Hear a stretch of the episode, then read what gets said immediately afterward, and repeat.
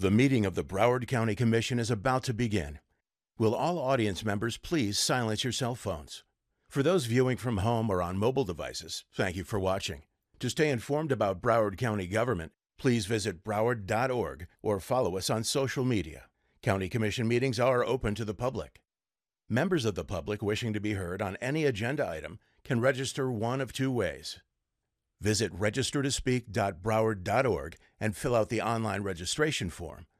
Or scan the QR code posted in various locations inside and just outside the Commission chambers to register on your mobile device. A registration form must be completed for each item you wish to speak on. If you have trouble registering digitally, visit County Administration on the fourth floor for assistance. All speakers must appear in person. No further speaker signups will be accepted after an item has been called.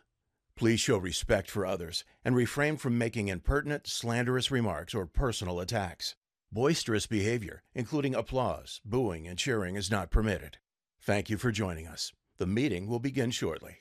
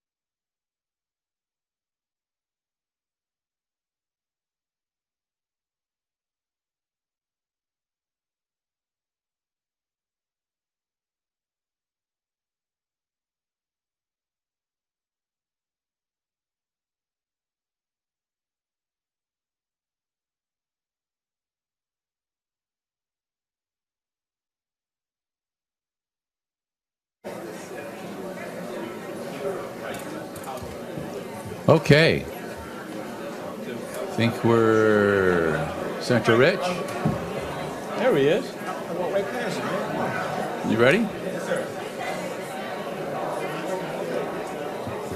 Ladies and gentlemen in the audience, would you take your seats, please? That would be great.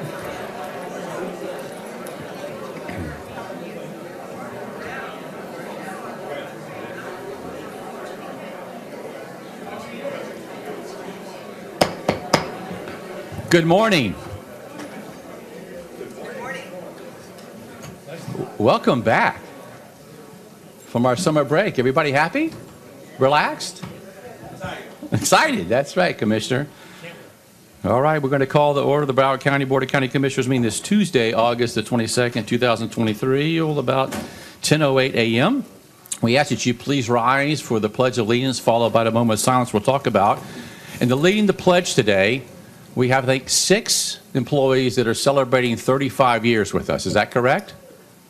I hear it. 35 years? So you all and, and all, all together are going to lead us in the pledge. How's that? You're going to lead us in the pledge? Do you remember the pledge? One, two, three. I pledge allegiance to the flag of the United States of America and to the republic for which it stands, one nation, under God, indivisible, with liberty and justice for all. Please remain standing. It's uh, customary that we have a moment of silence. And ladies and gentlemen, um, from the dais, anybody have anyone they wish to remember? And I'll begin with Commissioner Rogers. Thank you, Mr. Mayor. On June 9, June 18, Edward Doc Severett, former. Microphone. Well, I'll start over. June 18, Edward Doc Severett, former podiatrist and president of Plantation Acres, HOA, passed.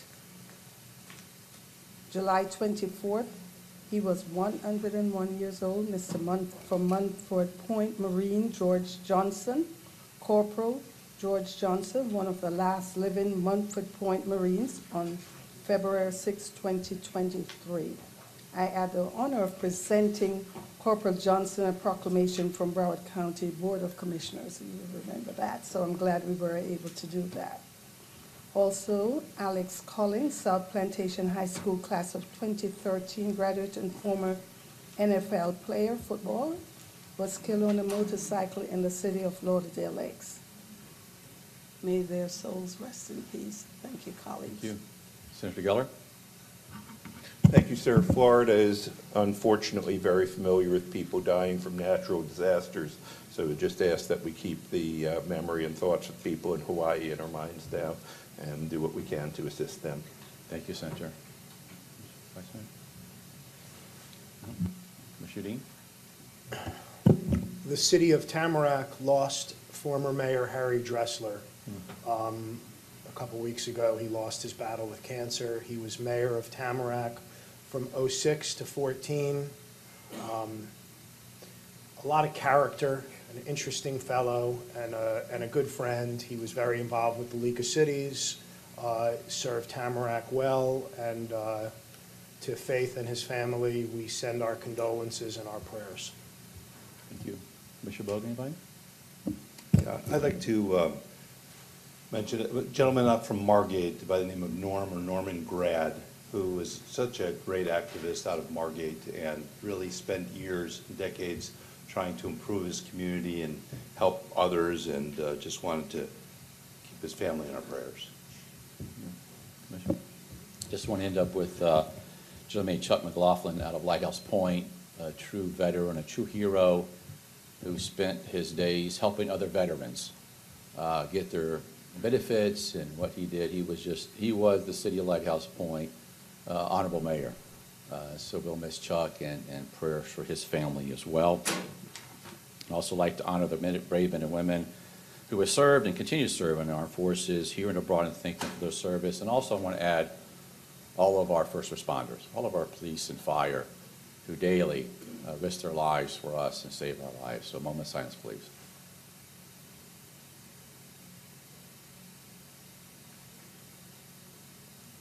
Thank you. You may be seated.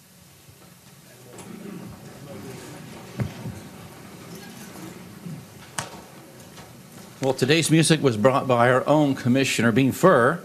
The first was Heat Wave by Martha Reeves and the Vandellas. Is that correct? Right. And then Follow Your Bliss by the B-52s. So we appreciate you on that. And today we also honored to have our employee recognitions. I'm going to ask Ms. Cepero if she'll join me at the podium down here and followed by three proclamations at that point. So we'll start with our employee recognitions, Ms. Cepero.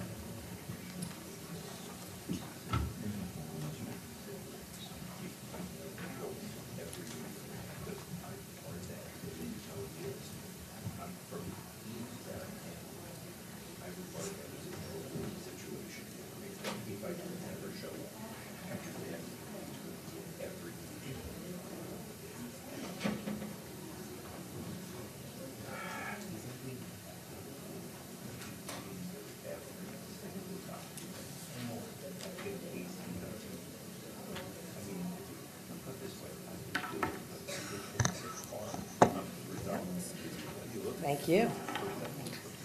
Well, good morning, everyone. Is a great way to come back from uh, the, the board summer recess and to be able to recognize and uh, celebrate um, the many years of service of, of our dedicated employees. So I'm going to start um, with 20, recognizing 20 years of service, um, and we're going to start off with Richard Welch.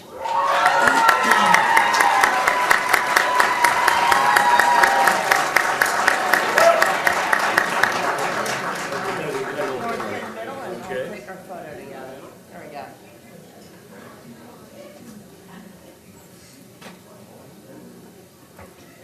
Excellent. Congratulations. Absolutely. All right.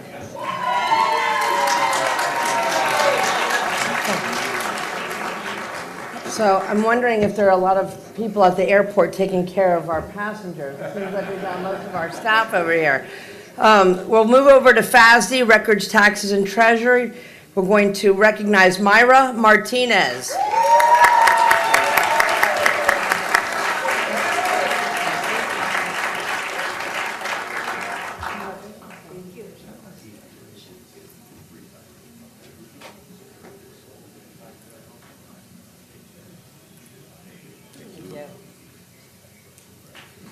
All right.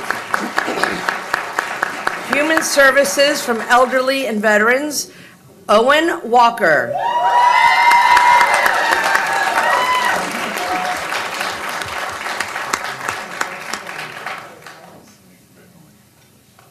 In the middle, we'll take a photo.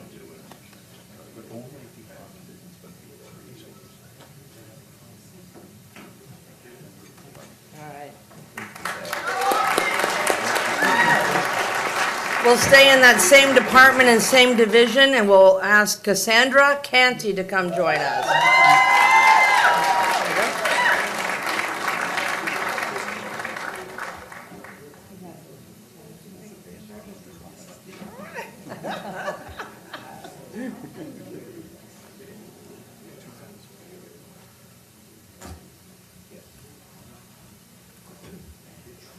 All right.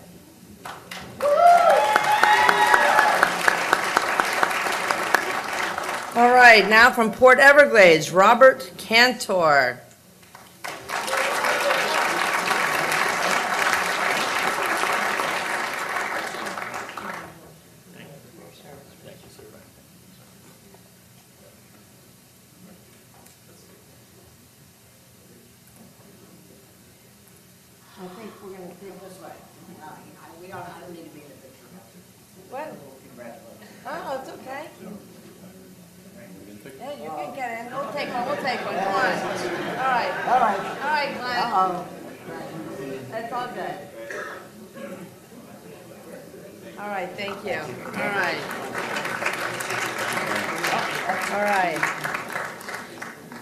From the Office of Public Communications, our call center, Maribel Enriquez.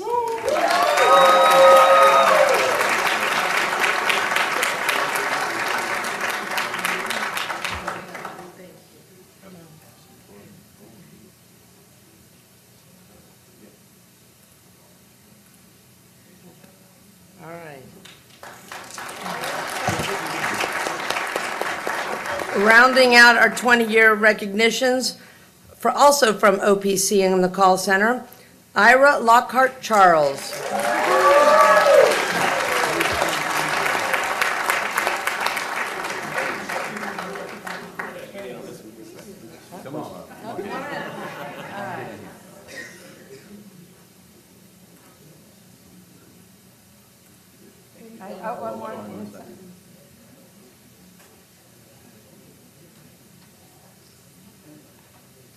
All right. Uh-huh, congratulations. All right. We're going to uh, now start recognizing 25, our employees with 25 years of uh, service with Broward County. Also from Office of Public Communications, Raymond Canals. Responsible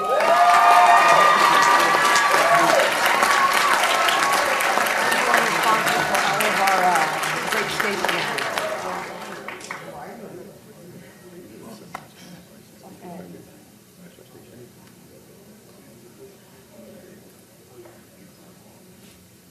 All right, nice.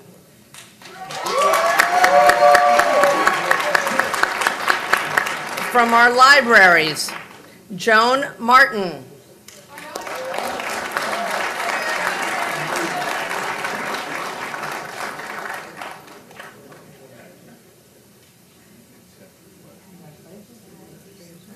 Absolutely.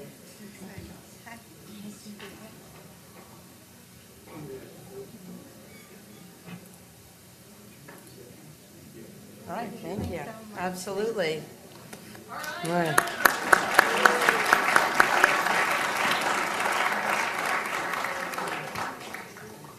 I want to check to see if Ms. uh, Shayla Thomas is here from Parks and Recreation? No? Okay, I had here as a possible yes. All right. Also from uh, Parks, Brian Kirchner.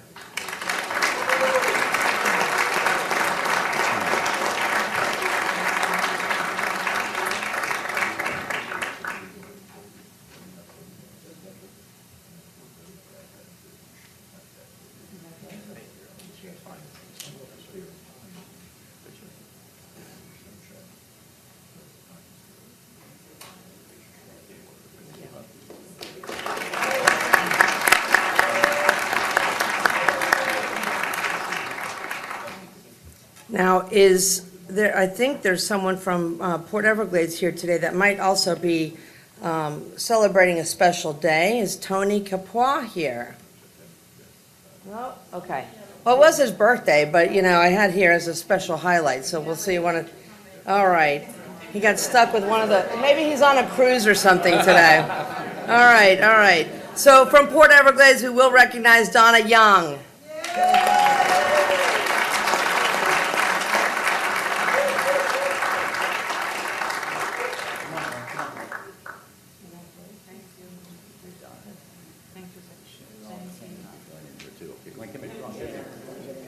Come on.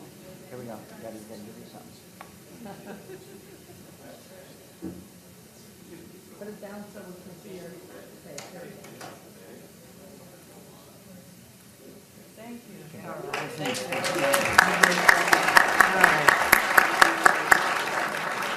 All right, from Transit, Carlos Echeverry.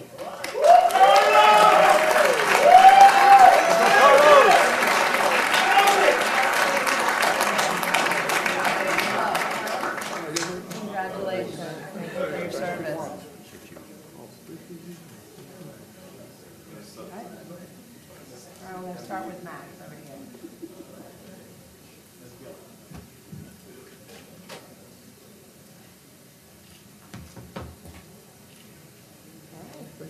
Yeah, absolutely. Congratulations.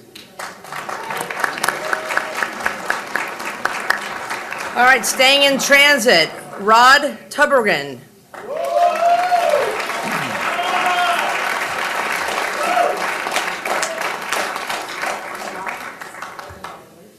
Thank you for your service.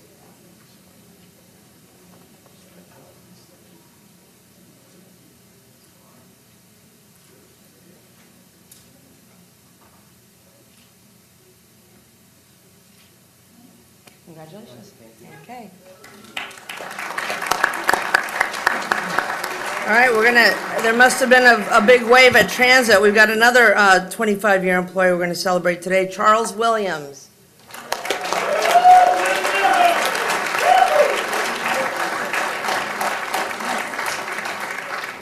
Big C. This year's favorite for the rodeo. Calling to me now, see? I like that.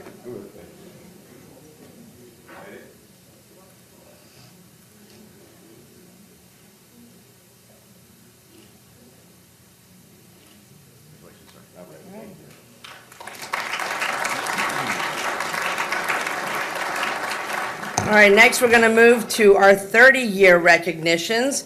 We're going to go back to aviation, so I'm sure we'll have a nice warm welcome for James Jackson.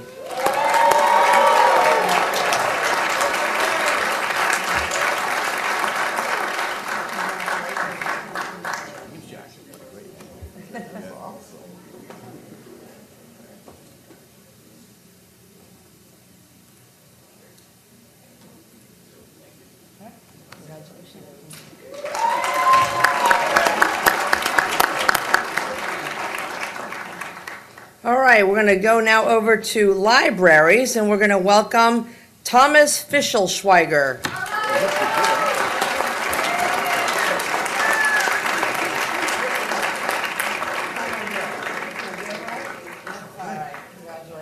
Thank you so much. Oh, we're happy to have you. Very nervous. All right, now we're going to go over to Parks and Recreation and celebrate Timothy Brooks for 30 years.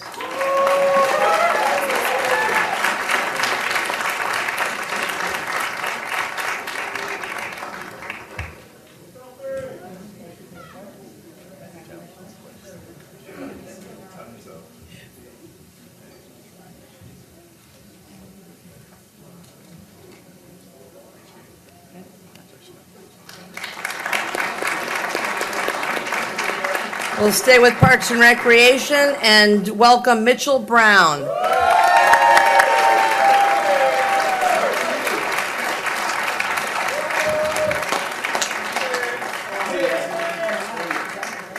Is, uh, is it possible to get my entourage? Yeah, we can do it. Oh, yeah, uh, Danielle, Val, Chris Deal, where is it? Come on down. Hey, Mitch, Mitch, I'm gonna pick. Come on down too, man, come on. Where my Mitch? Where's Chris Hill? All right, come on down. All right, Mitchell, let's, let's squeeze on in.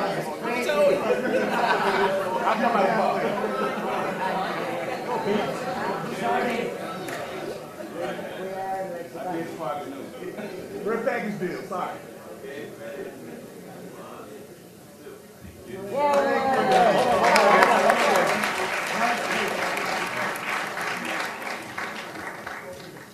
I'm gonna make you famous. Thank you. Appreciate it. Thank you. All right. We're going, we're gonna, we're gonna talk about that later on, so. So We're gonna switch over to Public Works, Highway Bridge Maintenance, and ask Jeffrey Sweeting to join us up here.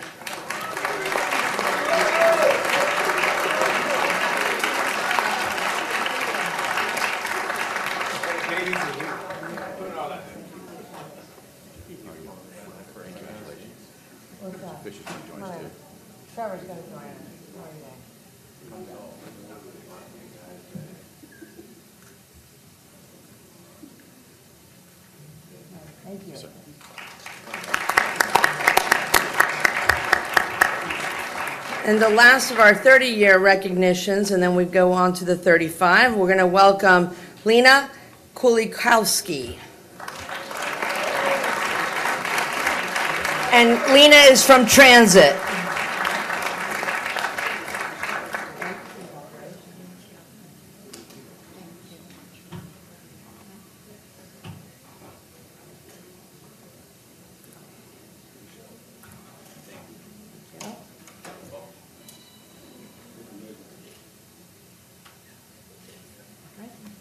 You.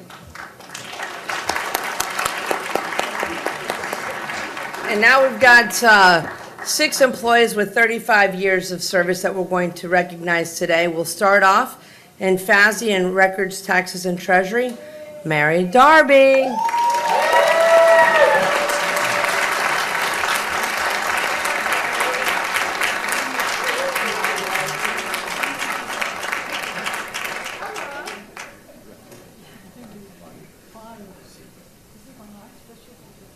All right.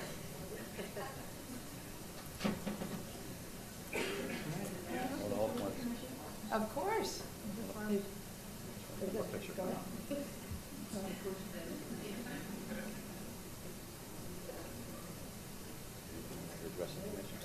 I want to take a picture with them. This will be my last one. Entire commission. Commissioners, this will be her last one. Could all the commission come down, please? Come on down. This is Mary's request. You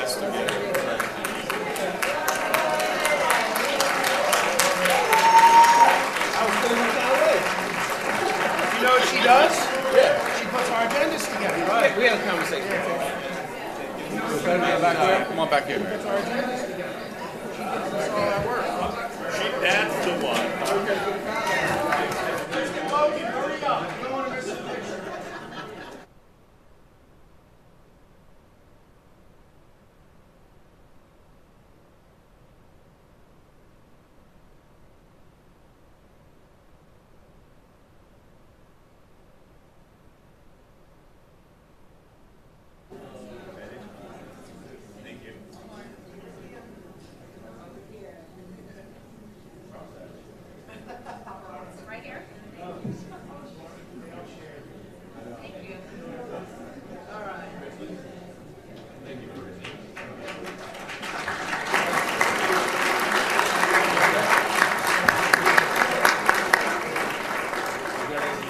All right.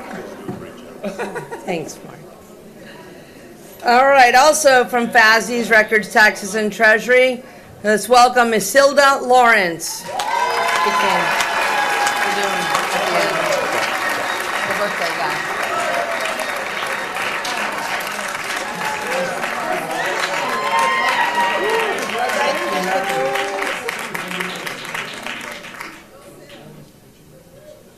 Thank you to everyone.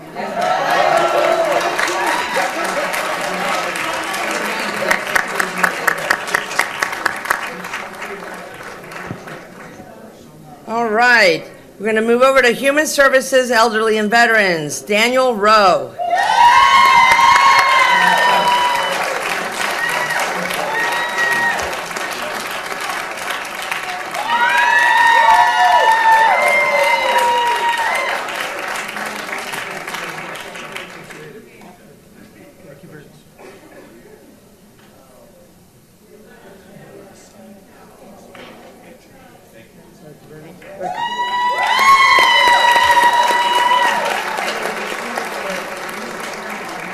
Continue on with the celebrations, we're going to ask from Parks and Recreation, Andrew Nance to come join us.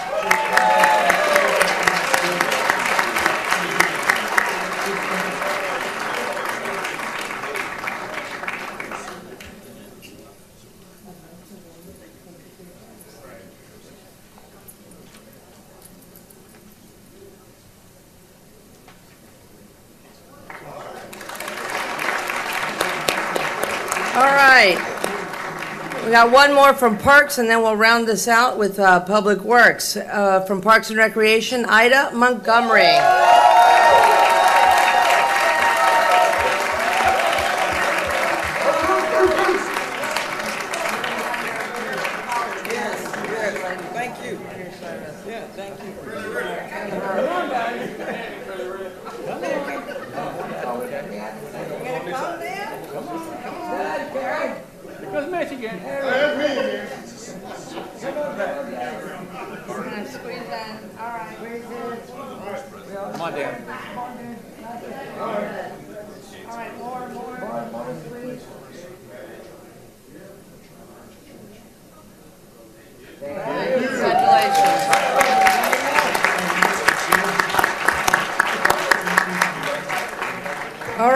Public Works and Highway and Bridge Maintenance, Ellery Shepherd.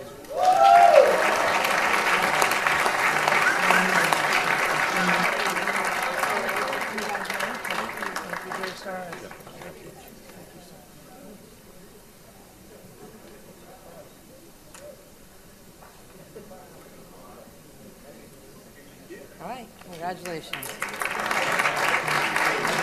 Yep, yep. So, so there's one more that um, we called earlier, but I believe he is now with us. Um, We'll have a special singing portion of this Yes. presentation for his birthday. Let's welcome Tony Joa- Joaquin.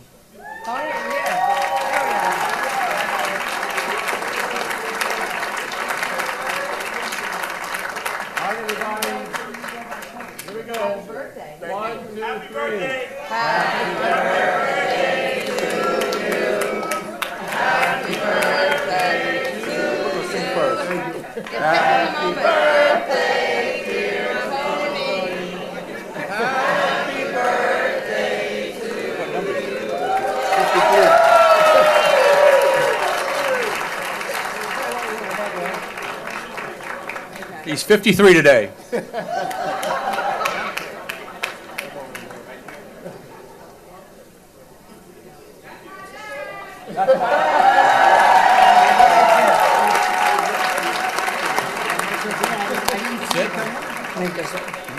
Is there anyone else here today that um, we may have not called on that you were expecting to be recognized today?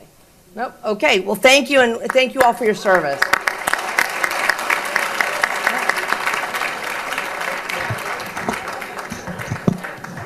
Okay. We'll let him cl- clean out.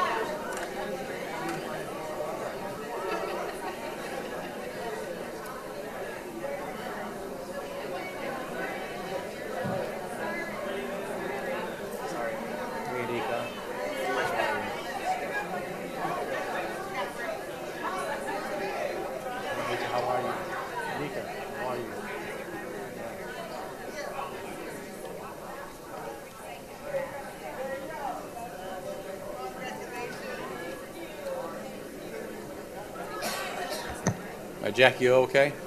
Is my Jackie O okay?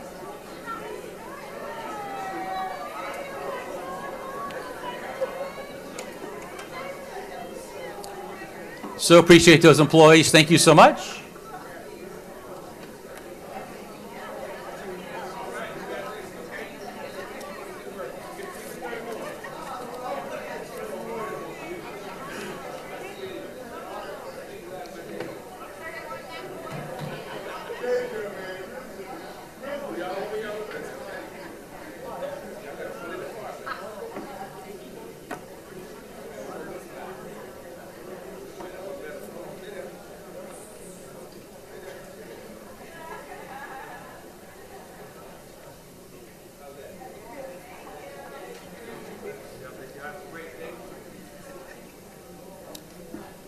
Okay, what a great day to be back, huh?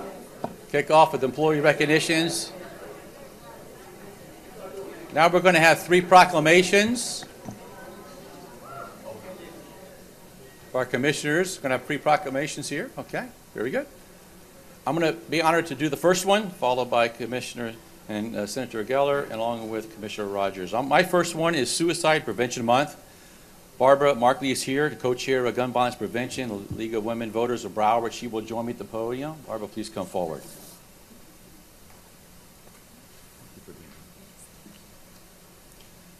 It says, whereas the month of September is nationally recognized as Suicide Prevention Awareness Month. More than 45,000 Americans die by suicide each year. In Florida, A person dies by suicide every two hours on the average. Suicides in Florida far outnumber homicides. Whereas suicide is a national epidemic affecting the lives of 6,000 veterans each year, is a leading cause of death for first responders. Firearms are a leading method of suicide in Florida and the most lethal method. Access to gun triples the risk of death. Whereas the American Academy of Pediatrics, the Children's Hospital Association, American Academy of Child and Adolescent Psychiatry have declared a national emergency in child mental health. Whereas suicide is the second leading cause of death for children, adolescents, and young adults from ages 10 to 24. Whereas it's critical to recognize the signs of depression that may lead the thoughts of suicide, including speaking about wanting to die, feelings of isolation or hopelessness, increased use of drugs or alcohol, and severe mood swings. Whereas it's critical to recognize the best methods to prevent suicide when a person is in crisis. Ask if the person is thinking of taking their life. Keep them safe and remove their access for lethal means such as poisons, prescription drugs, and firearms. Get them professional help. For help, dial 988 or call the National Suicide Prevention Lifeline at 1 800 273 8255 or text 741 741. And whereas the League of Women Voters of Broward County has provided significant leadership in suicide prevention, thank you, through community education and creation for their Lock It Up gun safety program. The Florida chapter of the American Academy of Pediatrics has provided significant leadership in suicide prevention through the community education and programming. Now therefore be proclaimed by the Board of County Commissioners that the board hereby designates September 2023 as Suicide Prevention Awareness Month here in Broward County and enthusiastically supports the mission of Lock It Up and the League of Women Voters of Broward County Gun Safety Committee, as well as the Florida chapter of the American Academy of Pediatrics by encouraging safe storage of firearms and removal of other lethal means to prevent suicide. Barbara, it's my honor to, on behalf of the commission, to present this to you. Thank you so much. You're welcome.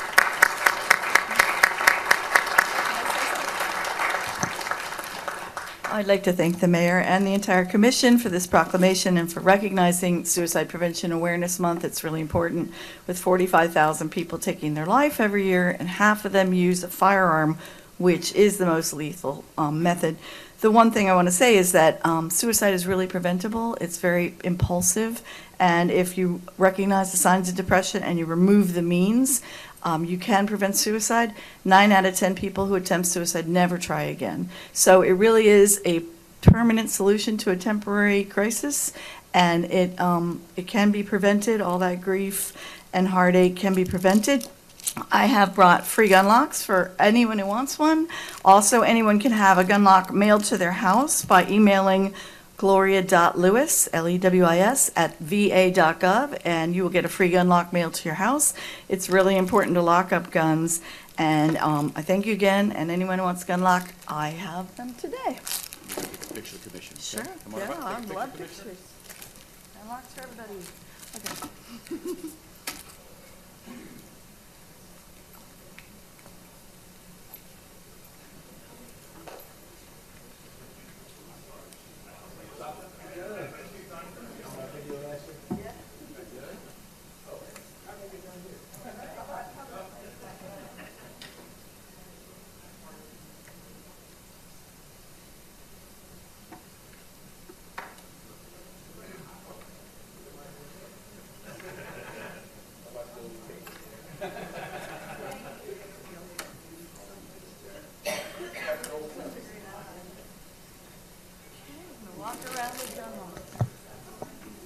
now I'm going to ask, on behalf of the Museum Discovery and Science Day, uh, Senator Geller, would you please come down and recognize who is going to be joining you here this morning? Thank you.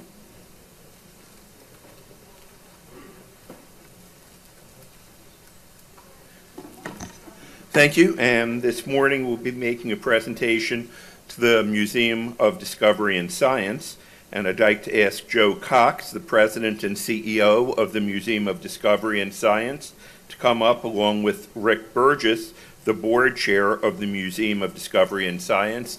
And finally, uh, uh, is Phil Dunlap still here? I'd like to ask Phil Dunlap, the Cultural Council Director, to join me.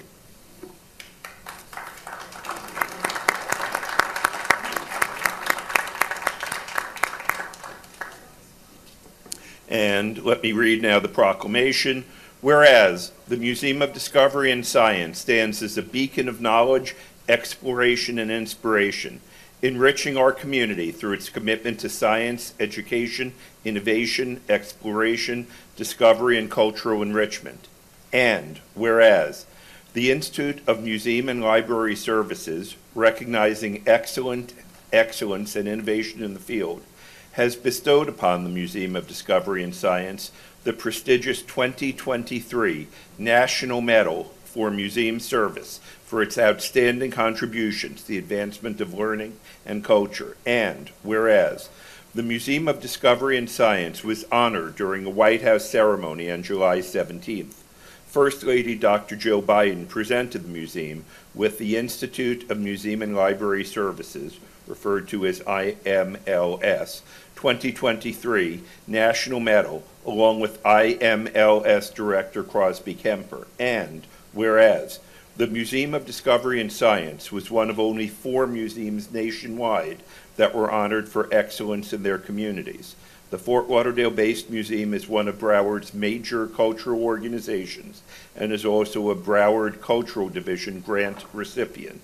And whereas the Museum of Discovery and Science has demonstrated its remarkable ability to foster a deep understanding of discovery through inquiry-based learning experiences, inclusivity, in which equity and access are vital to success, collaboration in pursuit of mission-based public and private partnerships, creativity, where inspiration and innovation take flight, education as an inspirational force for informal science, and visitor-focused, fostering a warm and welcoming atmosphere with layers of learning. And whereas, in furthering its commitment to community engagement, the Museum of Discovery and Science has amplified its impact by unveiling its new Discovery Spot gallery that features themes representing iconic Florida environments and experiences, from ocean to air and the Everglades to the Citrus Grove, an exhibit that encourages risk-taking and develops confidence and efficacy for early learners ages up to six years old, six years old, and their families. Now therefore be it proclaimed by the Board of County Commissioners of Broward County, Florida, that the board hereby designates August 22, 2023 as Museum of Discovery and Science Day in Broward County. Thank you. Would either of those of you make any remarks?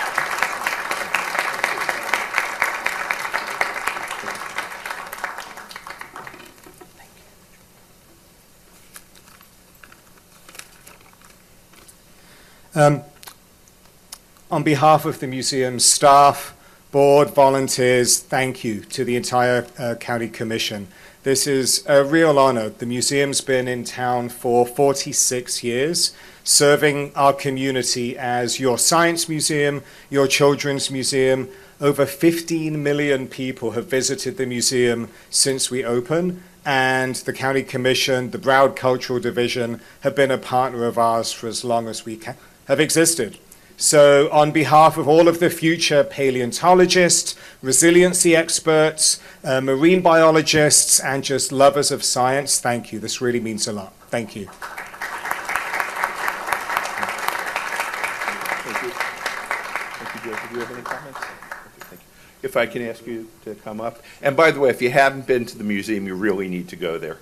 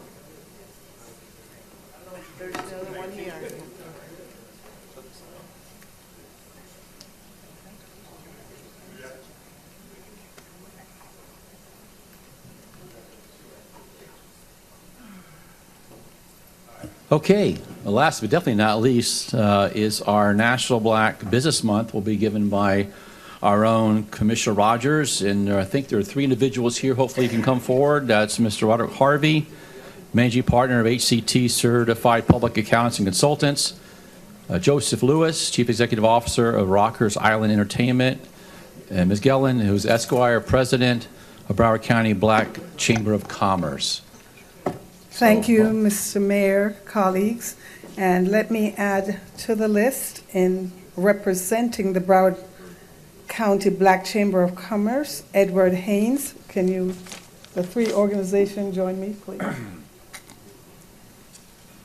I am honored and proud to present the National Black Business Month proclamation to three awesome small business here. I, I, one day I will stop saying small business and just know this mega business that have grown here in Broward County.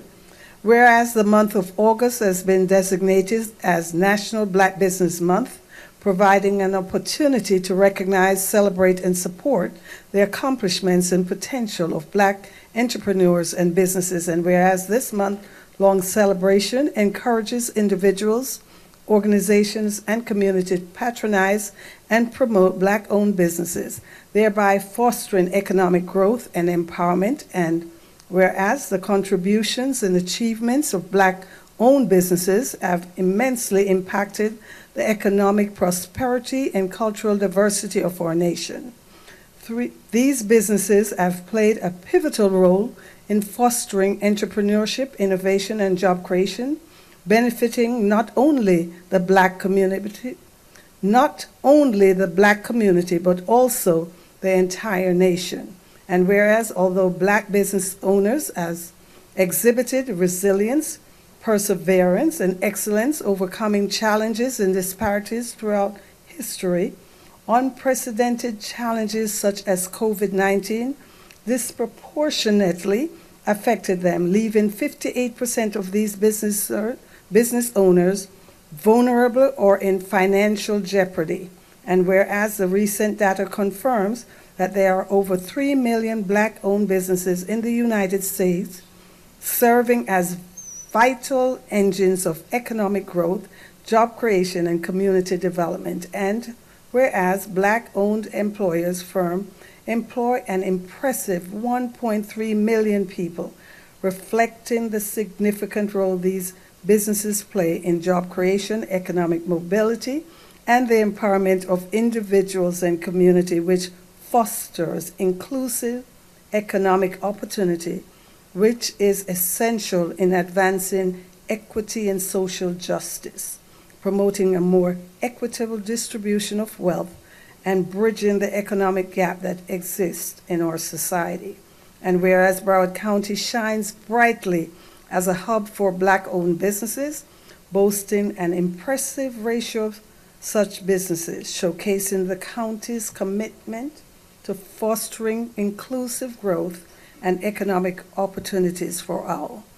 Now, therefore, be it proclaimed by the Board of County Commissioners of Broward County, Florida, that the board hereby designate the month of August as National Black Business Month in Broward County, Florida, and encourage all residents to celebrate, support, and promote black-owned businesses and recognize the extraordinary achievement, resilience, and contribution to black-owned businesses and entrepreneurs. So my challenge to everyone today, you have until the end of this month to support a black business.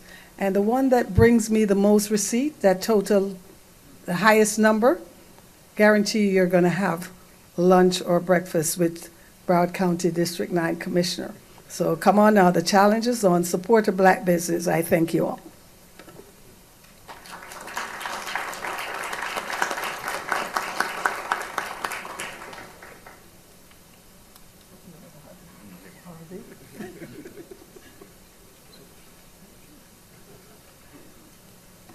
Okay. Edward Haynes?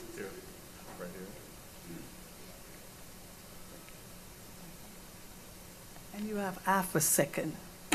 Harvey first. Good morning to Mayor, Vice Mayor, Commissioner, City Manager, City Clerk. My name is Roderick Harvey. I Want to say thank you so much for this opportunity. Uh, Want to say for me, the entrepreneurial journey as a businessman, African-American businessman, started with my grandfather, who was the first African-American licensed master plumber here in Broward County.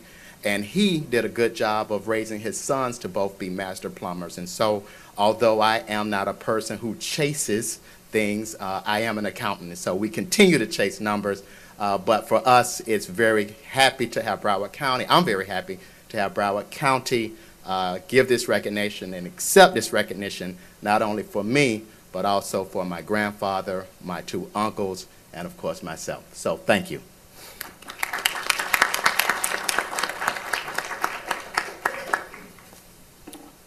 Good morning.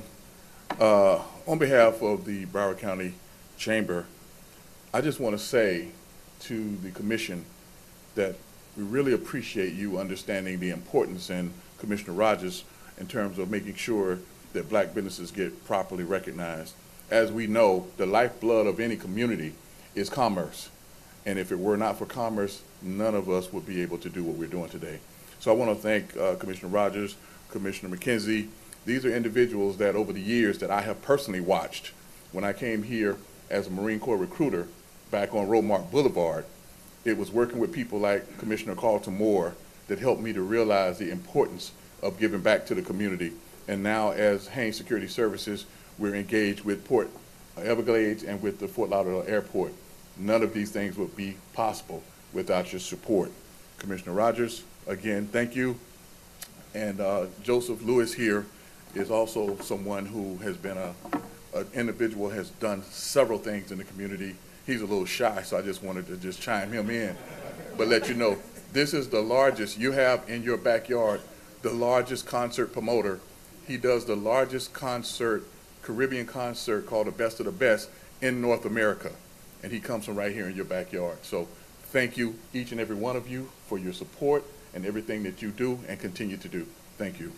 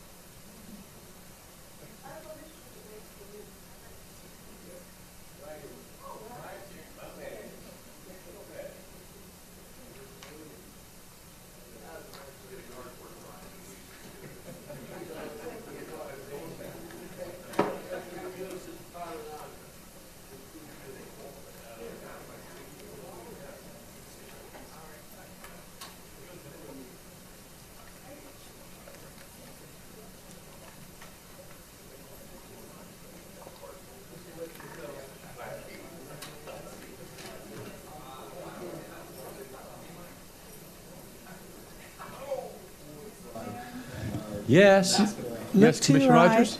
I recognize a board member that I appointed, and I'm feeling so proud. She's here, Janet Young. Okay. Thanks for uh, Hello, Ms. Young, how are you? Glad to have you. We have one more special presentation before we begin for our Tuesday morning memo, and Commissioner Bogen would like to say a few words about a special individual. Well, you know, all of you are special individuals, but I, today I just wanted to wish uh, Wally, uh, Come on, Wally. my chief of staff, his birthday is today as well, so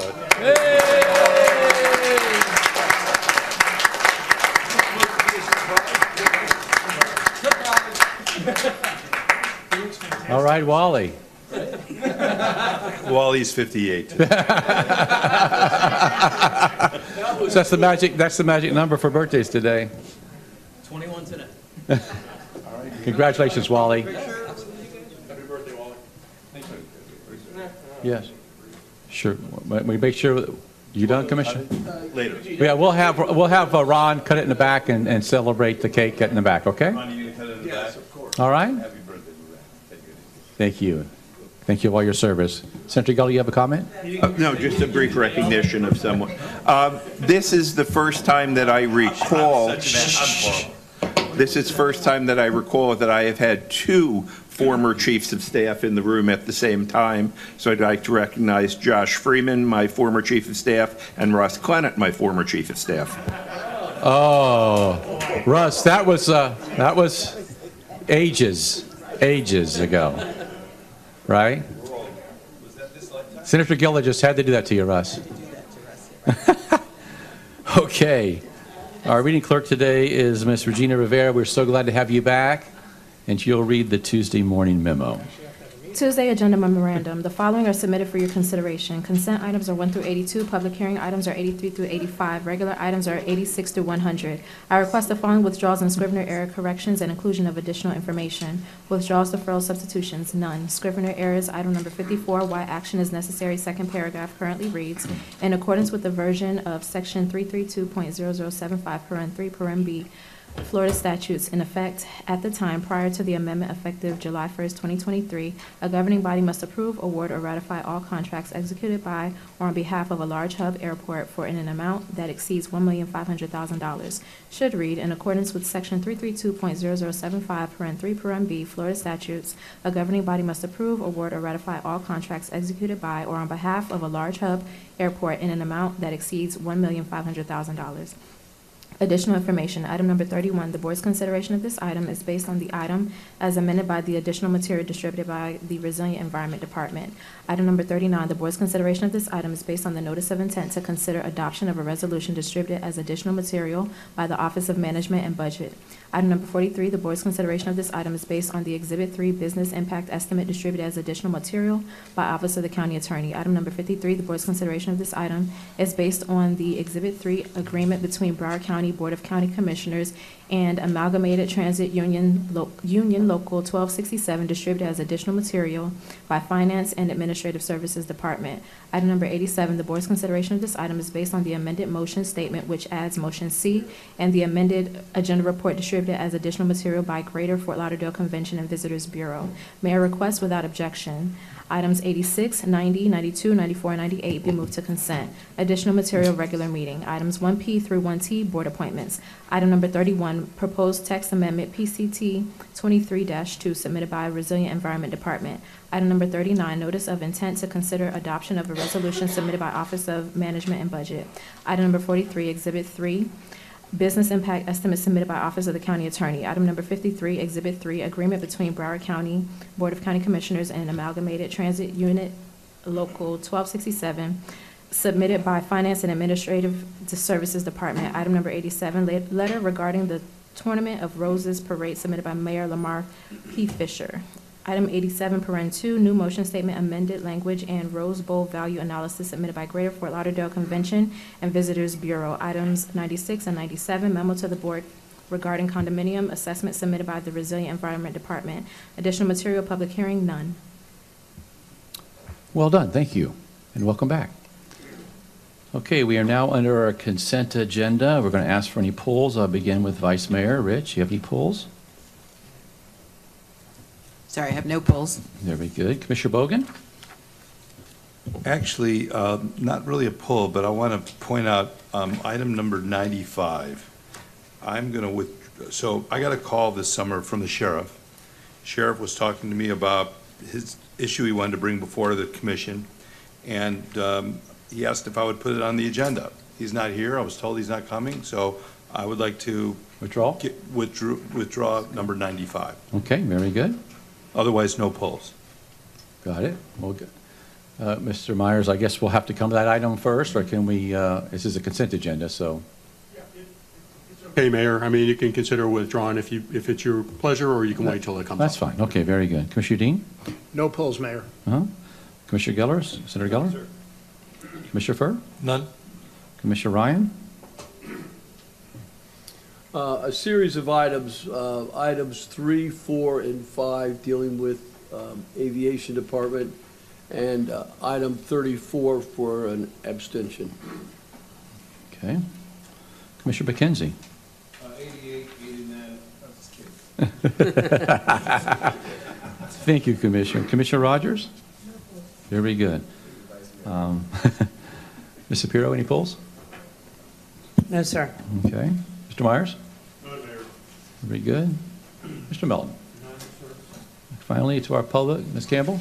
Item 15. Item 15, very good. Okay.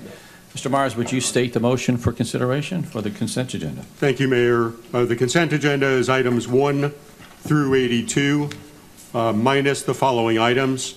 Items 3, 4, and 5 were pulled by Commissioner Ryan.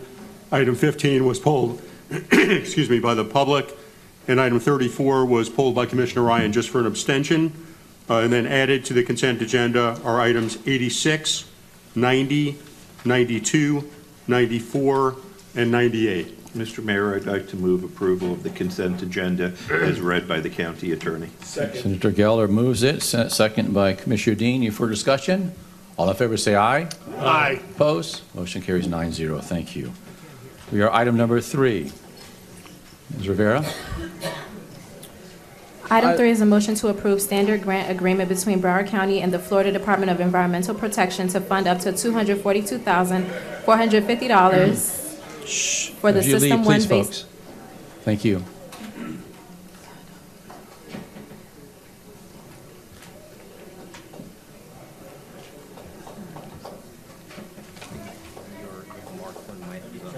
We can shake hands outside. We appreciate it.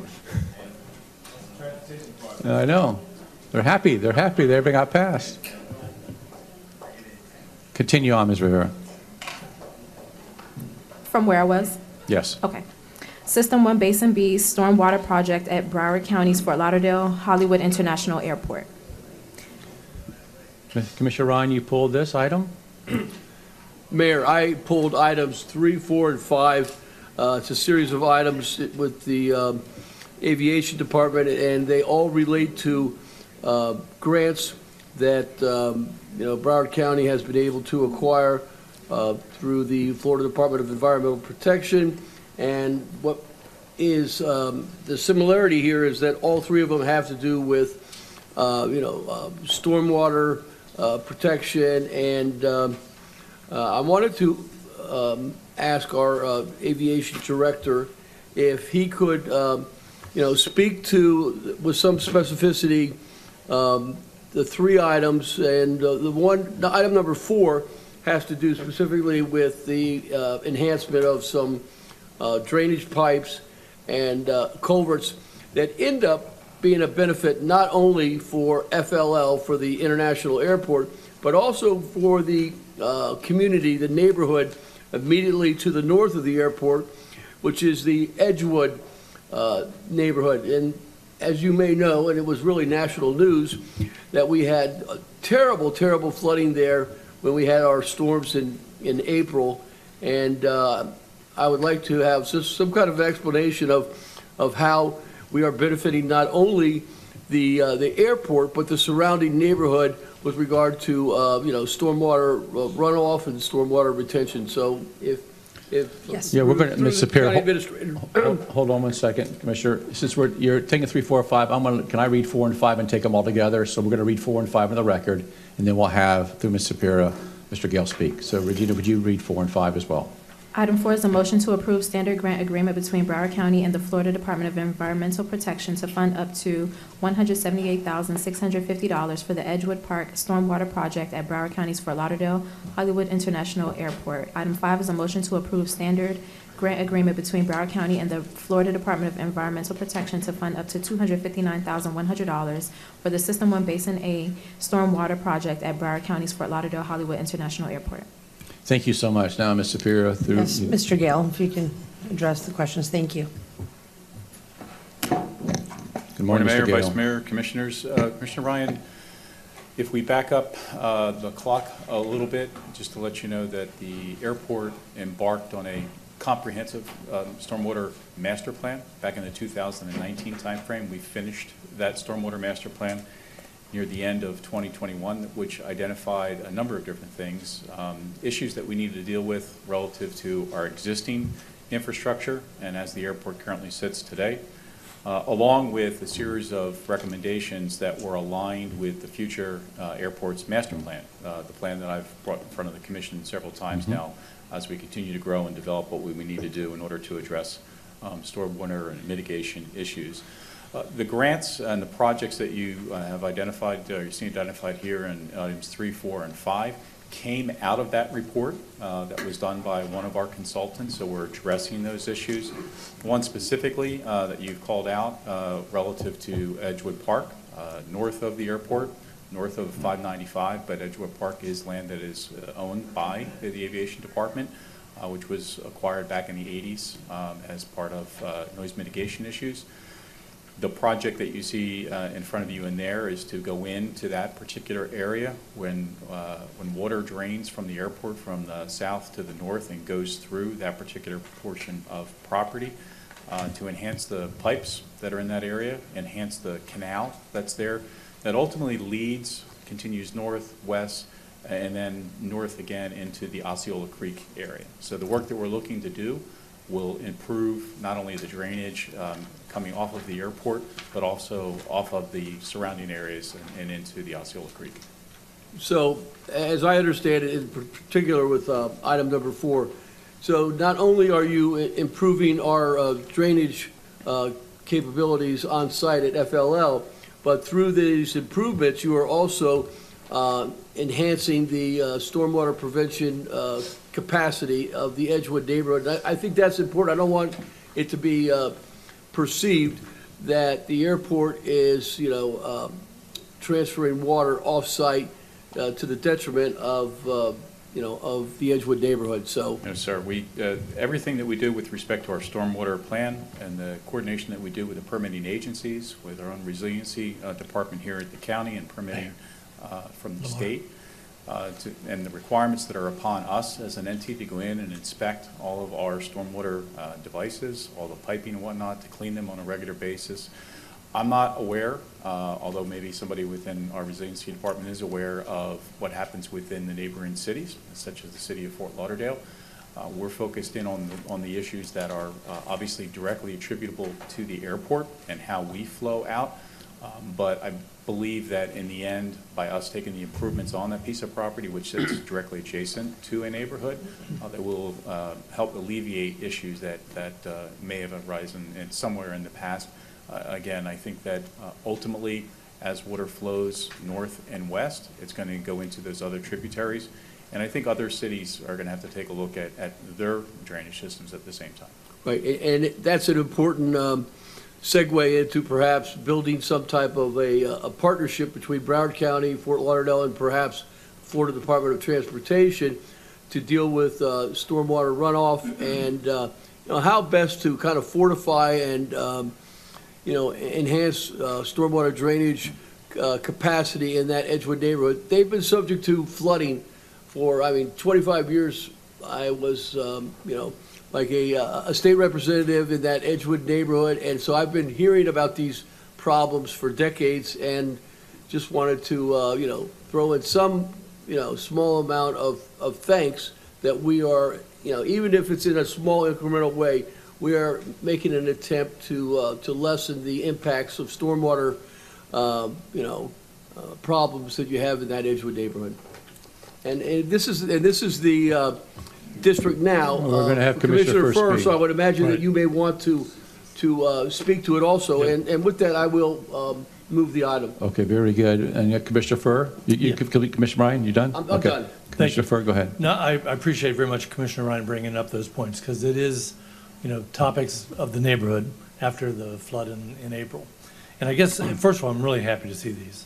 Um, and um, thank you for sending me the stormwater plan. Uh, that you sent me reading last you, couple days. Um, do you see other, others coming in front of us, coming up after this? Or are these the three main basins you're gonna work with? So there's, I believe, seven basins that are Okay. in or around the airport that Right. we're focused in on. Um, These are part of the projects that were deemed to be part of the existing conditions that we needed to address now. Okay. Um, As we look forward to a 20-year master plan and additional development, we're going to have to do additional mitigation efforts to include finding additional places to store and allow water to naturally percolate or, or uh, uh, flow outwards to other outfalls and whatnot. these are the set of projects that we had, this work, as you might imagine, started long before uh, the flooding that occurred in April. This Yeah, is years figured, I i- in the making, and I don't know whether or not, I have not uh, seen it yet, but I, I think the last comprehensive uh, water uh, master plan for the airport area might date back 15, 20 years. So we're updating that, and that is our strategy to go forward.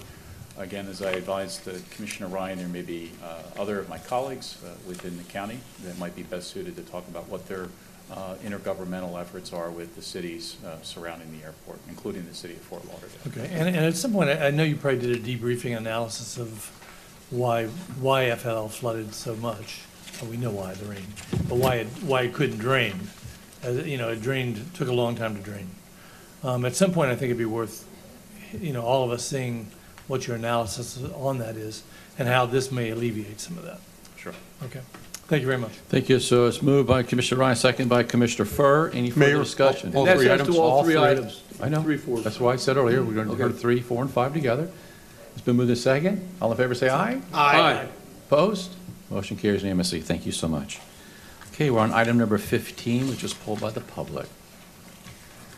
Item 15 is a motion to authorize county administrator to submit grant applications to the U.S. Department of Housing and Urban Development in the estimated amount of $12,025,092 for the 2023 Notice of Funding Opportunities to provide housing, rental assistance, supportive services, and coordinated entry and assessment services to individuals and families experiencing homelessness, homeless management information system services, planning and evaluation services, and administrative services. There are eight speakers signed up to speak. The first is Anastasia Robinson, followed by Terry Farrow. Very good. Two Ms. minutes Robinson, each. are you here? Two minutes each. Yes, it would be two minutes each, yes, sir. Ms. Robinson is here. She is here. Take your time. Hello. How are you all? Um, My name is Anastasia Robinson. Um, I'm here representing Florida Rising and also Broward County residents. Um, we do, well, I support um, item 15. I'm only here to encourage um, that you all be proactive with supportive services. Um, let's see here. One moment.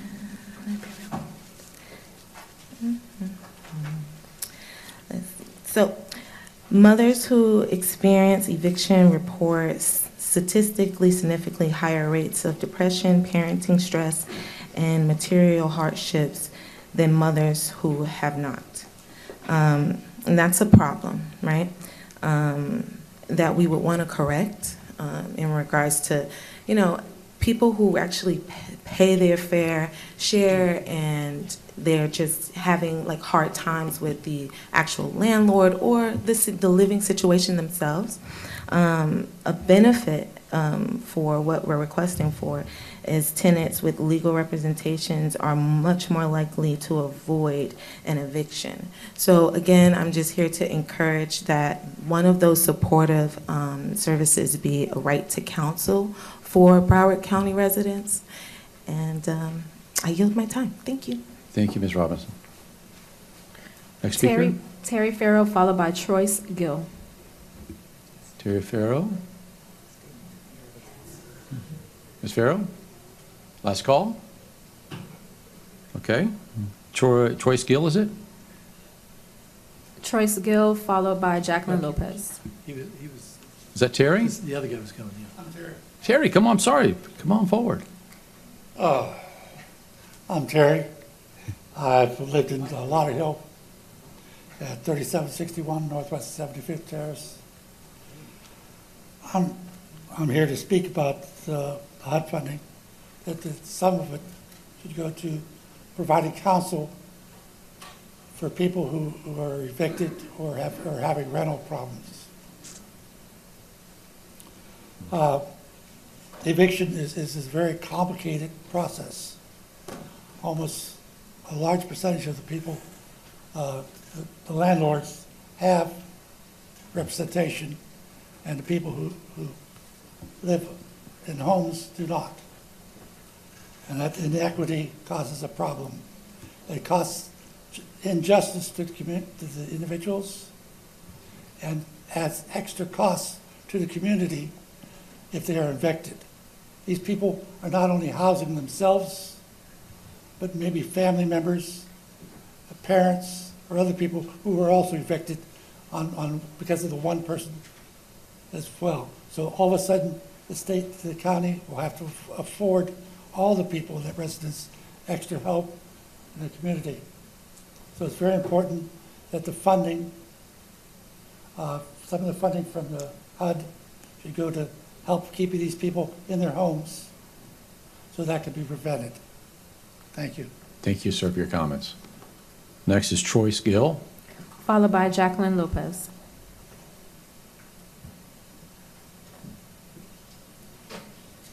Good Morning, Council. Good morning, sir. Thank you for allowing me the opportunity to speak today.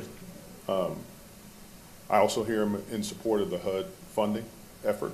Um, And like my colleague who spoke before me, um, also would like to, to request a portion of that, those funds be set aside to support um, the opportunity to house tenant rights to council. Um, This is a serious issue. Um, Housing is a crisis across America, and it's hitting us uh, more significantly here in Florida than many other places. Um, I recall my time uh, as a young college student when my mother was about to be um, evicted. And it created a crisis for me because I'm the oldest. And I felt like it was my responsibility to quit school and go home with no real training, um, but try to get a job, make whatever money I could to contribute to that problem, trying to find a pathway to a solution. Um, if it wasn't for someone who was a good friend, um, former service member, who had given me some good advice, I probably would not have done that, and then I would not have myself been able to finish college. I would not have been able to um, get commissioned and spend 30 years serving my country, um, went to the United States Army. This is a serious problem. And disparity in representation is a serious case for why there needs to be representation for, um, for the tenants. Over 90% of landlords um, who bring eviction cases, they have representation. Only 10% of the tenants have representation. Right away, this illustrates a significant disparity. Um, landlords are aware of this imbalance in the nature of the housing. And, um, Thank you. Go ahead, Mr. Gill, finish up. okay? Um, And they often initiate these legal proceedings um, so that low-income tenants will most likely not be able to afford it. Um, This is not an unprecedented issue in the state of Florida. Rights for counsel has been used um, in many other issues, on many other topics beside housing. Um, And we would like to ask that the, the council here, for the county, s- consider this seriously and try to move this forward. I know that in the city that I live in, in Pompano Beach, there have been a number of issues um, with people being displaced after living, paying significant amounts of money to the tune of two thousand dollars, seventeen hundred dollars for rent, um, with the landlords not taking care of the properties for years. I understand, um, Mr. Gill. Thank End up you. being evicted. So, Thank you so much. Thank you for your service. Thank you. Appreciate it. Appreciate you so much. Thank you. Next speaker. Jacqueline Lopez, followed by Nefer Rojas.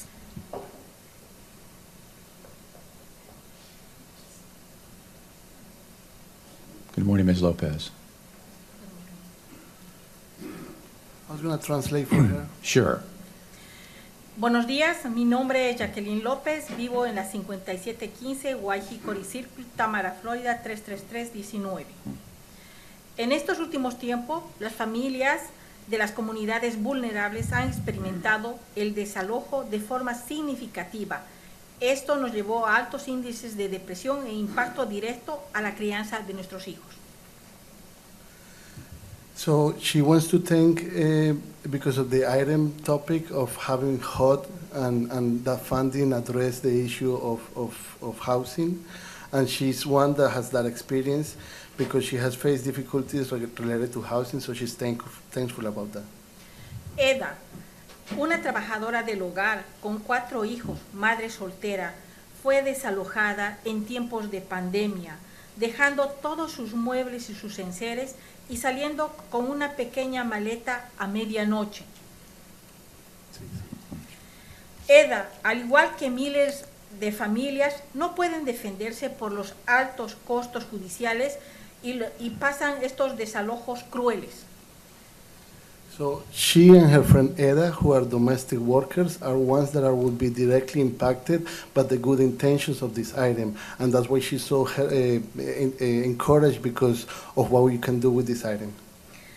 Por eso estamos agradecidos que la comisión esté pidiendo los fondos HOT para que EDA y otras familias puedan ser representadas legalmente y evitar estos crueles desalojos.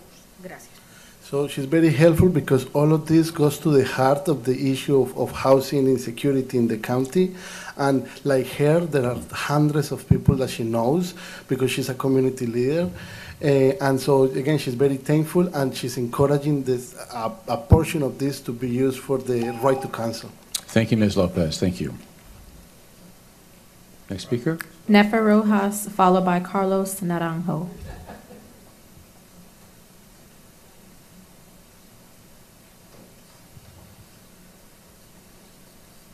Hello, morning. my name is Nefer Rojas. I, I live in Hollywood on 2341 Paul Street.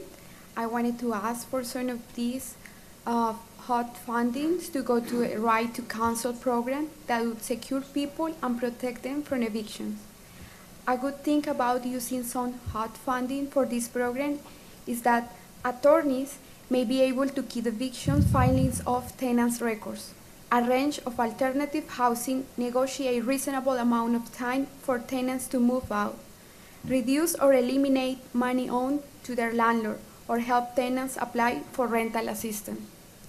Also, keeping evictions filing off tenants' records, credit reports means not only avoiding damage to their credit scores, which directly affects access to their credit and interest rates, but also increasing the likelihood that they will be able to secure decent, safe housing in the future, because landlords will not be able to deny them housing due to their eviction history. This is a great reason for uh, to have this right to counsel program. Thank you. Thank you, Ms. Ross. Thank you. Uh, they- they- Next speaker? Carlos Naranjo, followed by Per- Berticia Combs. Uh, hello, commissioners. Uh, my name is Carlos Naranjo. I'm with Florida Rising. I live in Hollywood, in 2341 Paul Street. So we're very encouraged about the intentions and what can happen with such items. I think involving hot money, it's, it's, it's very important because it provides that, that funding for gaps that often exist in, in, in county priorities. Uh, we're very encouraged, and what we're bringing here is testimonies of people that are directly affected, that are community leaders, mostly women, people of color, black, brown, uh, that are in agreement with these efforts. And we are also asking for an expansion uh, or a use of some of this funding uh, for a right to counsel uh, program. A right to counsel program is happen, happening all over the country. There's about four different states. There's almost 20 different cities. Uh, actually, Miami-Dade next door has a program just like it, and it is working. And then the good thing is that you have, we have the numbers and the figures that talk about the feasibility. Talking about the feasibility, often when people are evicted, what happens is that they have to ask for resources from the county, right? So they become an additional cost for the county. And so actually a program like this, uh, because of moral reasons, is the right thing to do, but because of financial reasons, it actually saves the county money because it, it, it's kind of pre- preventing some things for that, from some of those things to happen. So just, uh, we have some conversations. I think we met with the Office of Ben uh, the commissioner. We're hoping to meet with some other of you to present the facts and the numbers of why this program is completely feasible, and because, of course, it is the moral thing to do in this housing crisis. Thank you. Thank you, sir. Ms. Combs? Followed by Mona Lisa Weber.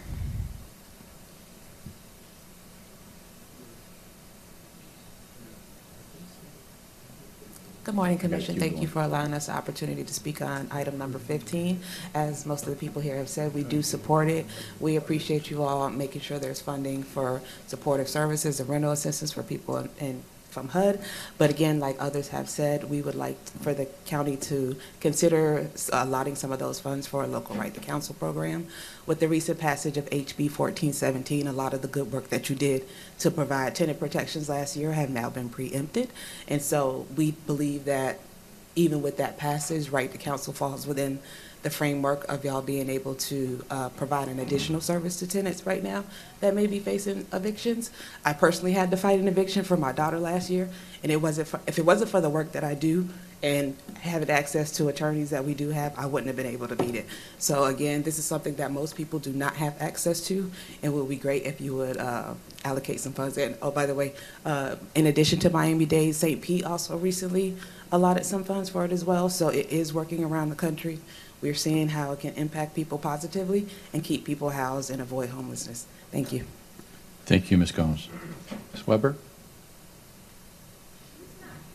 She's not here? Ms. Weber's not here? Any other one from the public going to speak on this? I think our speakers are now completed. I do want to recognize um, uh, Ms. Shapiro. We have two speakers right now, Vice Mayor followed by Commissioner Ryan. But I want to recognize uh, Tara Williams, our Human Services Director, and Dr. Rebecca McGuire. They are just beyond phenomenal when it comes to helping our homelessness and helping those in need. So I just want to publicly thank you for all you do for this county. Okay? Yes. We have Vice Mayor Rich, followed by Commissioner Ryan. Thank you, Mr. Mayor. Um, I just wanted to thank all of you for being here today to express yourselves and to let us know um, the things that you're seeing out there. Uh, we, I just wanted you to know that we are listening here. Um, As uh, the mayor said, we have outstanding uh, people that are heading up our human services and our uh, homeless continuum of care, uh, now called HOSS. Uh, We did receive some additional funding. I just was notified from, from HUD that'll be used for many of these services. I do want to say that we are focused on this, uh, this problem of needing representation. The county has put in additional monies for legal aid. The homeless uh, continuum of care is also focusing on that with our landlord recruitment program and with a new program uh, that um, a a donor is, is helping to fund that will ex- expand this for us. Um, I, I just, I, I can't say enough about the commitment that this whole commission is having now on these issues. Everything that we've talked, that they've talked about, there is an additional amount recommended in our, in our budget, from affordable housing to rental to uh, homeless, um, the, the uh, legal aid issues. So we're just trying to grapple with this as you, as you are. I do want to bring out one point, though. And we had a, uh, a- a devastating outcome in the legislature this year. I met with uh, uh, our Assistant County Attorney Nathaniel yesterday about this. Uh, They are going to be coming back because we're going to have to rescind some of what we did, positive things that we did uh, for landlord-tenant issues. Uh, But we're working on trying to find any way that we can get around things uh, and keep some of the important, uh, uh, uh, you know, positive things that we've done uh, available still.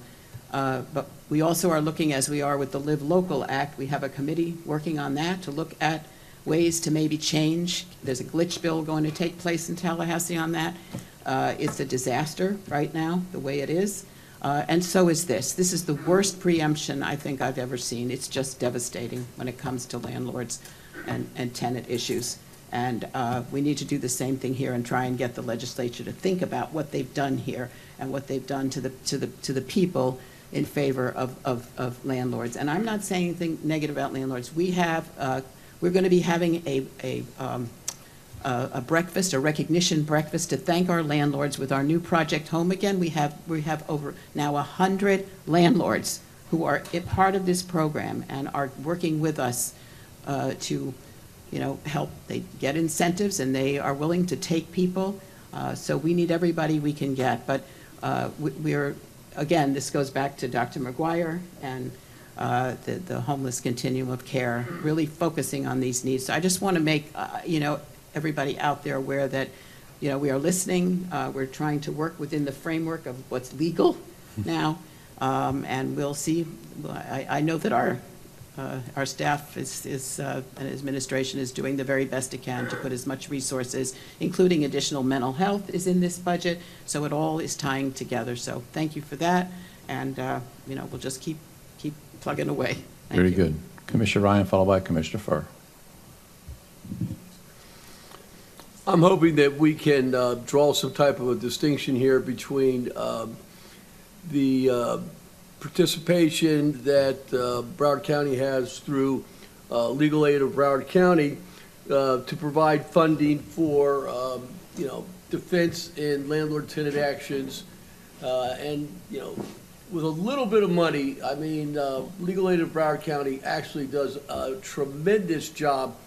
Years ago, it was, I don't know, 30, 40 million dollars in annual funding at the state level for the various legal aid uh, um, societies, uh, you know, throughout the state. But uh, beginning about, I don't know, 10 or 15 years ago, that funding, you know, dried up. And so now the county has kind of stepped into the breach and provides funding, recurring funding for, for legal aid.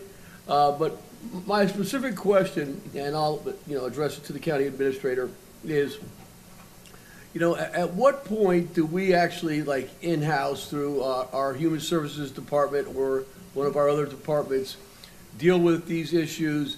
You know, if it's landlord-tenant and it's not a, you know, just simply a, a, a claim for non-payment of rent, but if there's, uh, some type of a, uh, uh, discrimination issue, I mean, whether it's in housing or in employment or in the, you know, delivery of, uh, you know, healthcare services, you know, we have certain, you know, like a consumer services uh, division that deals with these issues at the county level. Uh, Maybe perhaps you could uh, talk about, you know, briefly, those type of services that the county offers. So, thank you, um, Commissioner, for the question. So, you know, obviously, we have a lot of resources embedded here in, with county staff, including the Human Rights section that handles some of those cases that you're, those issues that you're referring to directly. But um, to the point you were also making about um, uh, legal aid, you know, the, the county, in addition to additional uh, resources that uh, Vice Mayor Rich alluded to, um, that we provide. We, the, the county already provides um, a significant amount of resources to legal aid on an annual basis, and we're about a $1.5 million um, in assistance to legal aid as well. So um, we have an entire human services department as, as they're very uh, well lauded for the great work they do, and in that is also that human rights um, um, division that Yeah. handles those cases. And, and I think Broward County is probably the largest, uh, you know, benefactor uh, of uh, any kind of like public funding for legal aid, uh, certainly in Broward County. So, and, and I know that my colleague, uh, you know, Vice Mayor Rich has been a big advocate for, uh, you know, affordable housing initiatives. Um, And uh, Vice Mayor Rich, uh, you know, I really like your sunglasses, you know, kind of makes you look a little bit like a movie star. So, you know, keep it up. She is a movie star. Yeah, and so, uh, you know, maybe, you know, Vice Mayor, you might want to uh, comment on that. We used to have an executive director, what was this, Tony Karrat, that was, was, uh, you know, running uh, legal aid in Broward County for a number of years as the executive director, but uh, we have a, a new executive director now, don't we? Ms. Shapiro? We do. Um, Vice Mayor says yes. Yes, I Yeah. said that, that gentleman you referred to has retired. Okay. All right. th- Thank you. Uh, Vice Mayor, real quick on a comment that Commissioner Really Ryan said, then go I- to I Commissioner just- Furr. I just want to mention, I don't want to get into it all today, but some of the preemptions are so devastating that things like stalking, domestic violence, it- veterans, we can no longer do the things that we did in our, in, in, in our tenants' Bill of Rights and in uh, our provisions. Uh, You know, the only thing we can do are still the things that are in federal statute, which would be like race or religion. I mean, it, it, it- no sexual orientation, gender identity. I mean, these things are not there on the federal level. And we've put them in ours, and this, this legislation prevents us from protecting a lot of those people. Thank you, Vice. Commissioner Furr? Thank you. Um, I I think, I don't think my office is unique. I think all of our offices every day hear from tenants that are, that are in need, or, or people that are needing housing. Um, So it's, a it's a constant issue. The, and and I know that's one of the reasons why we had asked for more money for legal aid um, in, in this coming up budget. What the people that came up today are asking about is trying to divert money from the HUD into allowing, uh, to, to supplement that, is what I understand, which I didn't know was even possible. Um, And I don't know the legality of it either. Obviously, I think what's important is to balance, you don't want to be taking too much of, out of, you wouldn't want to take too much out of there because you're, you're using that money to, for supportive services. You're using that money to help people get up, get into housing.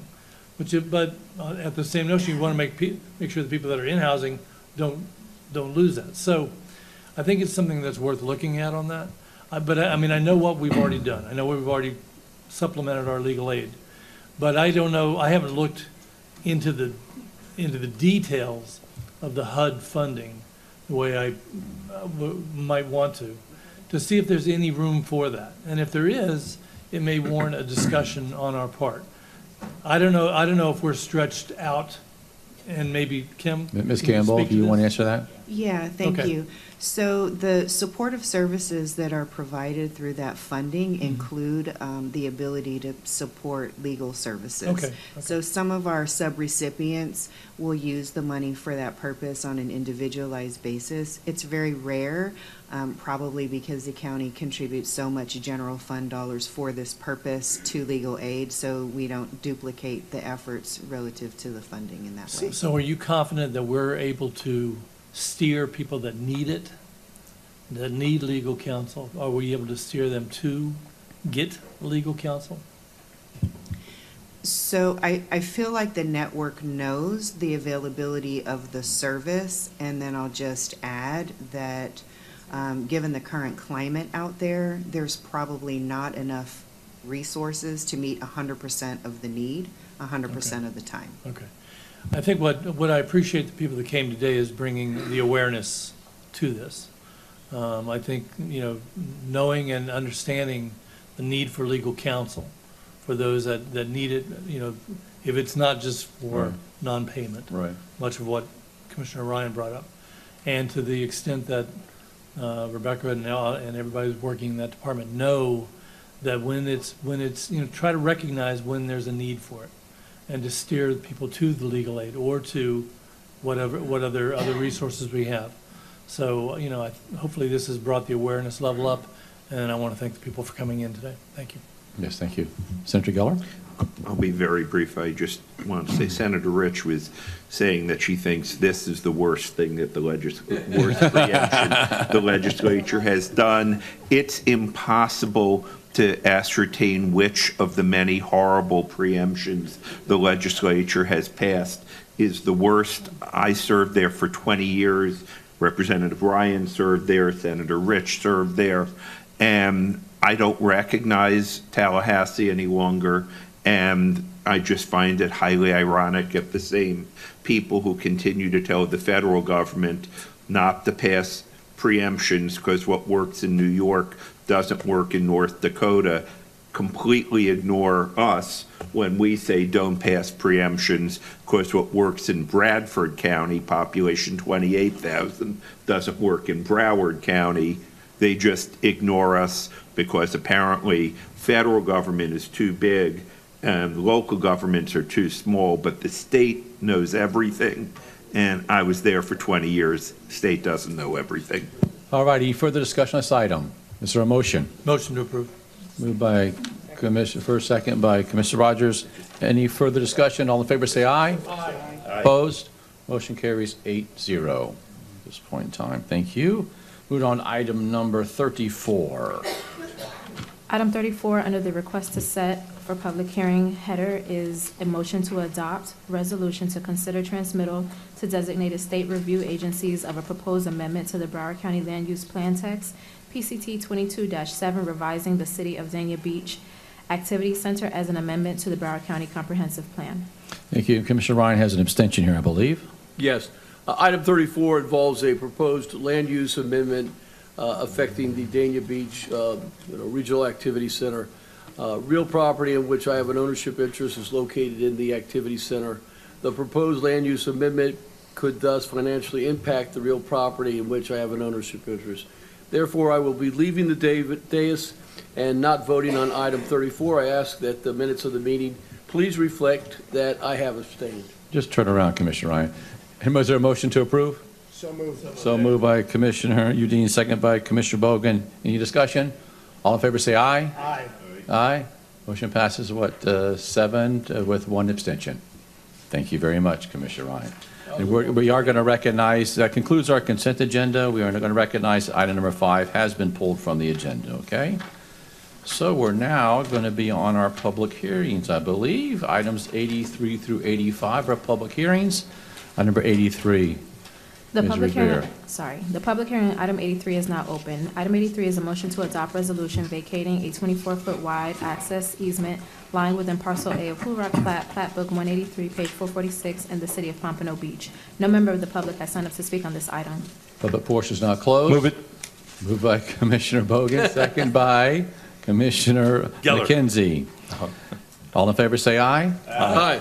Opposed? Motion carries 9-0. Thank you. 84? The public hearing on item 84 is now open. Item 84 is four is a motion to adopt resolution releasing a portion of a right-of-way easement as recorded in Official Records Book 4673, page 953, and abandoning a right-of-way as recorded in miscellaneous plat book 6, page 23, in the town of Davie. No member of the public has signed up to speak on this item. Public portion now closed. Moved by Commissioner Bogen, second by Senator Geller.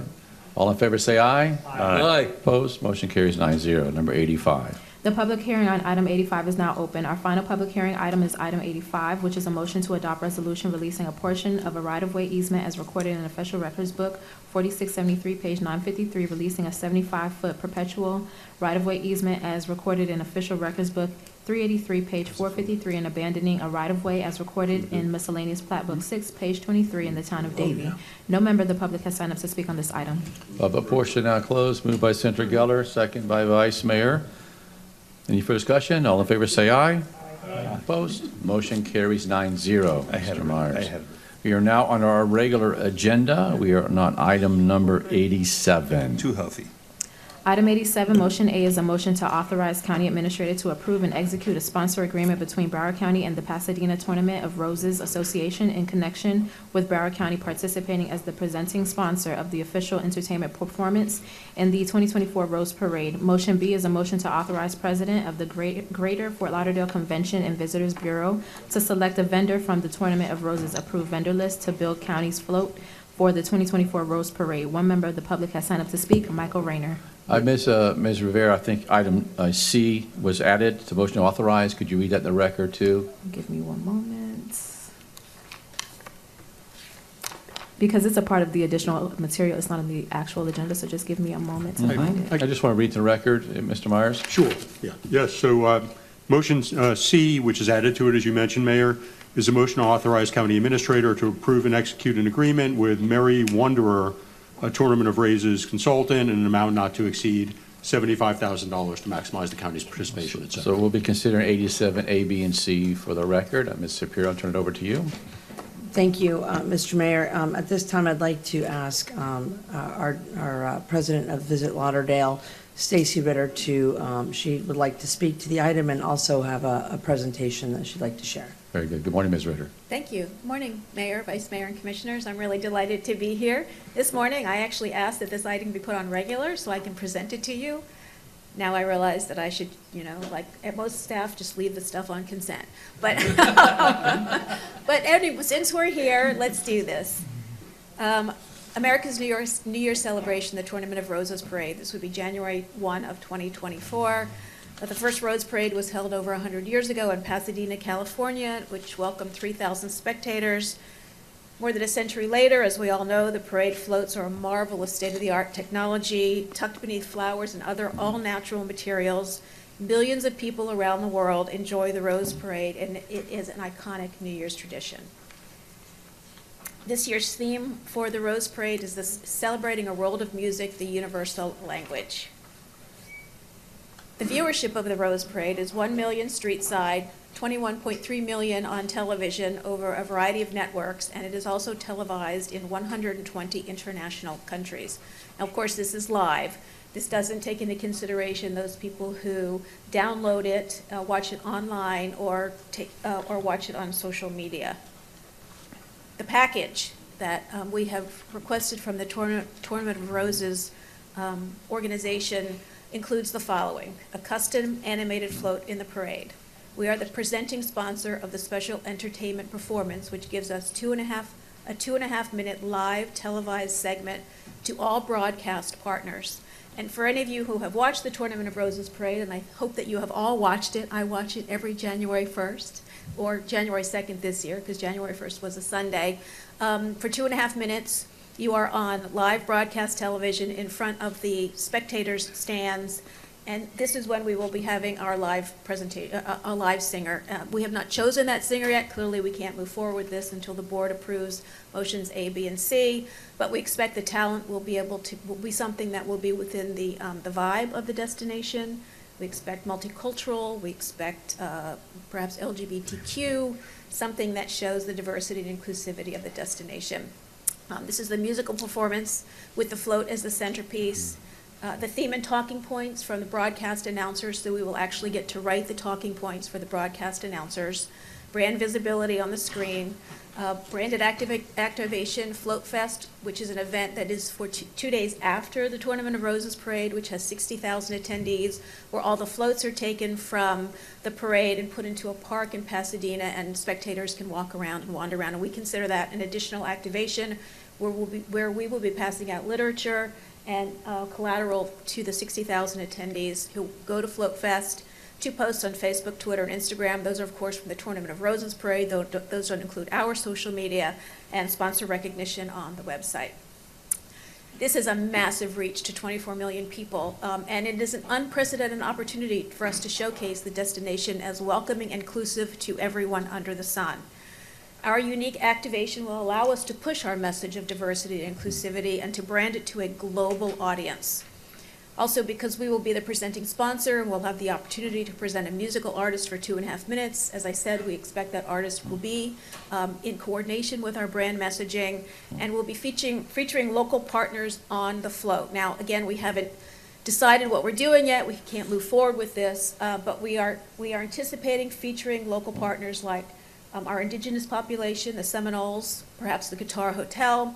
I've already spoken to the Panthers. They have offered a player and Stanley C. Panther, perhaps a replica of the, of the trophy that they won um, this year.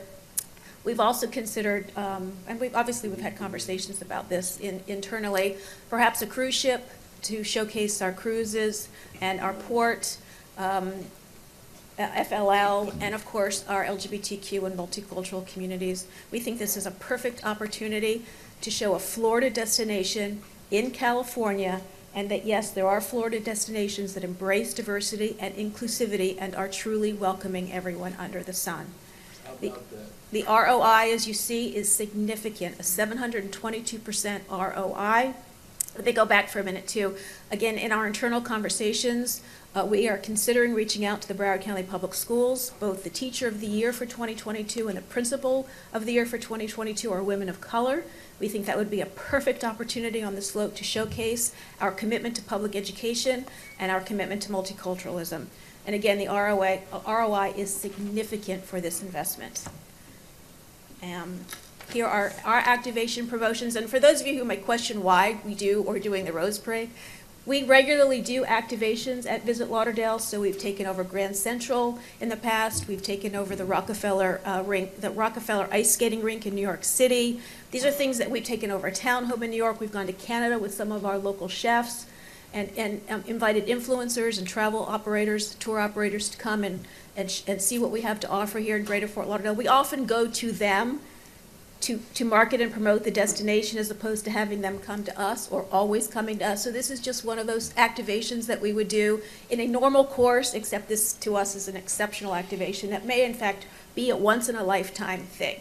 So these are some pre-event during event and post-event activities.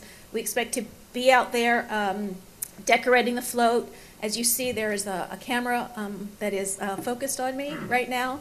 We are doing a Road to the Roses documentary because we want to document what very well may, may be a once-in-a-lifetime opportunity for us to be in the Tournament of Roses parade. And again, showcasing our Everyone Under the Sun message to a 21 and a half million person audience nationally.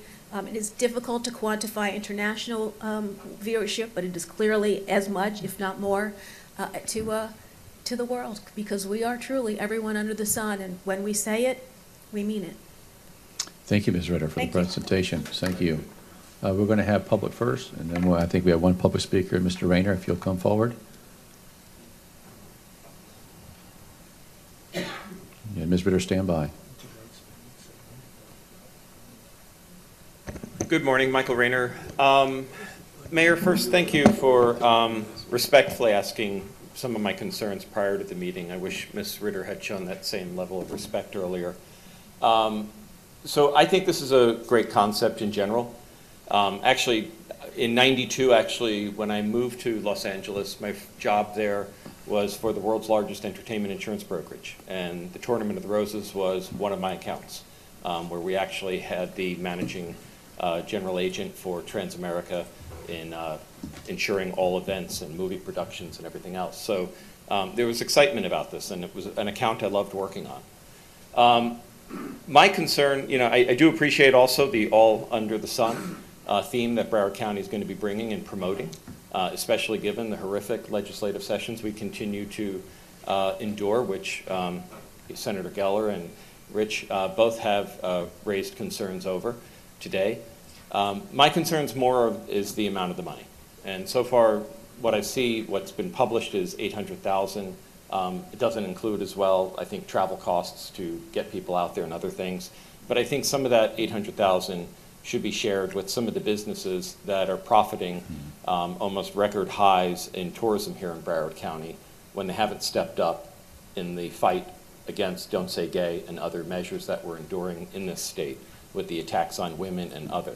And, you know, I continue to hear how the travel industry here in Broward County is not stepping up to do its share to push back on the political messages coming back from Tallahassee. And I think rather than this being the taxpayers paying for this, I think the businesses should actually have more skin in the game, other than giving, which I, I appreciate the presentation that was made today that wasn't available on the agenda. So a lot of the information presented today was not um, on the agenda. Um, But I really do think that the businesses need to be leveraged. The county does have some kind of marketing program it does, so that companies can sponsor and participate in things. And I think some of this should be underwritten by the businesses that are actually making out well for this $5 million windfall that the county is expected to get from this almost million-dollar investment um, to get its message of all under the sun. So uh, those are my thoughts, those were my comments. Um, They weren't in there. If Ms. Ritter actually asked me to step outside this morning, I would have been happy to have a conversation with her, but that's not the approach she gave to me. So thank you. Thank you, Mr. Rajner. Ms. Rivera, any other further comments from the public? I believe that's the only speaker, correct? Ms. Rivera, is that the only other speaker, correct? Yes. Okay, thank you. All right, Ms. Rivera, you want to Thank you. Um, Mr. Reader actually makes a good point, which I neglected to say. We are actually going to go to businesses like the Panthers, uh, like the Seminoles, and ask them to help us under- underwrite this. Uh, We do think that if we are featuring them, then they should have, uh, um, then they should have some skin in the game. Having said that, it is important to recognize that these are not general revenue dollars. These are tourist development tax dollars paid by visitors who come and stay in our hotels. This is not general revenue. This is not coming out of the regular bucket for things like health and human services and, and libraries and public works. So let's not forget. In, in addition, we are the county's destination marketing organization, and I will tell you that the industry will say they do in fact fund us. Um, it is through them that the tourist development tax gets passed. And our job is to market and promote the destination. Um, I do agree with Mr. Rajner that there has not been a great deal of the industry to step up, but we are. We are stepping up, we are speaking out, and we are speaking up, and we are ensuring that everyone knows that we are, Mr. Rajner, everyone under the sun, not all under the sun, everyone under the sun. We hope it is a, a tagline that rolls off of everyone's lips every single day. And again, when we say it, we mean it. Not only do we intend to showcase it, but we speak about it every single day. We are, in fact, the only destination management organization in the state of Florida, and I thank my boss, County Administrator Monica Cepero, for allowing me to tell everyone our message of diversity and inclusivity, and that it matters to us that people are seen and then they are heard, and that in everything we do, they are reflected. We think we do a really good job of that, and we're going to continue to do it. Thank you for your passion. All righty, thank you. We'll open up the commission discussion. Commissioner Bogen, followed by Commissioner Udine. Great, thank you. Um, You know, the only way I could support this is if Tim Ryan can build the float, so I want to make sure. Volunteers are welcome, Well, Commissioner. we haven't done that since college, so I don't know about that one. So in all seriousness, so when I read the item, um, I really was thinking like, this is crazy about spending seven hundred something thousand, eight hundred thousand. I'd be putting commercials on in Minnesota, Ch- Illinois, all the cold weather states. And then I talked to Monica about it and she was explaining that the, the benefit is the TV and, and, and what you just demonstrated, the TV. Um, i- i- So I- when you say the, um, the, the- the amount of views, does that view come, like, obviously, people in California, I don't think are really real excited to come to Fort Lauderdale, or people in the South. I'm talking about more excited people out cold weather states. I think you see, like you mentioned Canada, I thought it was great, we do something in Canada, New York, or any cold way. I, I don't know, I'm, I'm assuming naively so, I'm assuming that we don't get a huge amount of tourists from warm states. Maybe we do, here in South Florida, maybe Orlando. But, um, you know, so I, I was just, my whole concern was the ROI, which you texted me, uh, gave me yesterday, and you're saying that the TV, uh, um, last, but my only question is, why do we, want? what is our advantage to spend two minutes and 30 seconds, which is valuable national time, on having a singer? Is that, I mean, how does that help promote, you know, the greater Fort Lauderdale, Broward County? How, how does that help us in Well, having a singer? Thank you, Commissioner. Um, i- It's two and a half minutes for us to showcase our destination. So, and when you get, rather than having the float just pass by on the, on television, and, and if you've watched any parade you- on television, you know that there are some floats that are featured, and there are some floats that just pass by where the announcers say one or two lines. This gives us an opportunity for all those eyeballs to be on us for two and a half minutes. They don't just show the singer, they show the float. We expect, of course, the float to be quite beautiful. We are, in fact, going to have, eh, hopefully this will pass today, have conversations about bringing native organic materials from Florida to decorate the float, which will again showcase the beauty of our destination. Um, So it gives us two and a half minutes of only us. That's expensive airtime to buy if we were going to buy commercials all over, all over, actually the world, not just um, cold weather states. And that's the advantage. It's us for two and a half minutes, only us. And they're talking about us, and, and we are actually working on a, a local Grammy-nominated singer, um, who, quite frankly, I didn't know because, you know, I'm old, but um, the younger population would know, and he's writing a song about Greater Fort Lauderdale Oh, for cool. us. So um, there are great opport, we think there are great opportunities here to showcase us. Okay, and last but not least, um, the companies that are on the float, like the Panthers, I'm familiar, they give away millions of dollars to community every year. They, are they do for the community. They're, every, I believe every uh, game or every week, they're giving away 25 grand out of their foundation. Um, To me, those are the companies that deserve to be on the float, um, those that have given back. So just FYI. Thank you. Anyway, thank you. For us, the, the relationship with the Panthers has always been us giving them. So we're hoping in this case they'll give back to us a little bit. Very good. Commissioner Udine? Thank you. Um, I too, when I first got this, was a little bit skeptical until I did a little bit more research um, and spoke with you and, and looked at some of the statistics and looking at the return on investment and everything. Um, I, I'm supportive of this. I think this should pass. I think this is important that Visit Lauderdale steps a little bit more outside their comfort zone to s- try and do things that are cutting edge and that um, that can showcase our brand. When you look at the overall spend for a marketing campaign, it's not a lot for the return that you get on your dollar here. I get it. Um, it, it, it seems, you know, a little bit foreign to us to travel out to California to do this, but that's exactly where the people are coming from and are coming in to South Florida. So I'm supportive of it. I'm going to vote for it. I'm sure that um, your media people would probably overrule what I'm going to say, but uh, I'm going to say it anyway. I think you have to now, even though they don't use Fort Lauderdale in the name, figure out a way to incorporate soccer, because right now, soccer is so hot in Fort Lauderdale. I'm sure your media, pe- I'm sure I'm wrong, and there's probably reasons why, but I know it's Inter Miami, but they're playing in Fort Lauderdale, and, and, and I'd love to see us be able to, because that's hot right now, you know, worldwide. So I'm supportive of it. If there's no one else speaking, I'll make a motion to approve. I've got two more speakers, yes. Uh-huh. Thank you, Commissioner Udine. Vice Mayor, followed by Commissioner Ryan. Yeah, um, thank you, Stacy, for the additional material. I think it was very helpful, because I think everybody had the same, you know, kind of questions about the ROI. Uh, But I, I kind of want to go to, to kind of two other, two other things that you said that I think are incredibly important. And, you know, we all say, and I believe we do, love the everyone under the sun. There are very few places that now are willing to advertise that and to put that out there, that we do welcome everybody here in Broward County. And I think that's a great message for us. I want to tell you, for those of you who don't watch parades and maybe have never watched the Rose Bowl Parade, it is the most beautiful parade. Uh, I watch it every year. I've watched it every year since my children were little. And we watch and we looked at all the flowers and all the floats and talked about them. Uh, It's, it's quite a, a dynamic event. And it's not just about, you know, the flowers, but know, there's always a message involved with things as well.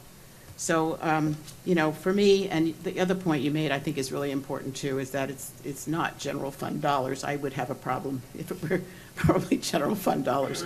But it's, it, you are the marketing arm uh, of the, of the county, and, uh, and our state doesn't market the things that we do and the way we do. So I think we have to do it for ourselves, uh, and I'm very comfortable with supporting this. Thank you. Commissioner Ryan? I mean, my only um, question was, uh, you know, you have another very large parade. You have the Macy's Thanksgiving Day Parade. And uh, if you could make a a comparison, because you talked about return on investment, and I I think if you will expand upon that, just so the taxpayers understand where the true value comes in on this, and and I think it's, you know, additional hotel rooms and, uh, you know, restaurants and everything else in the area. So I'm with you on it, but, I mean, how would this compare, like, if you were to have a, uh, a float and, and have some special recognition, like, and the Macy's Day Parade, um, would that cost more? Would that have a larger return on investment? Have you, you know, kind of looked at that area also? Thank you, Commissioner. We did. Um, We did. And the Macy's Day Parade was a three-year commitment for a minimum of $1.7 million. Uh, We weren't, we weren't anxious to make a three-year commitment at this time. In addition, the Macy's Thanksgiving Day Parade is usually very cold.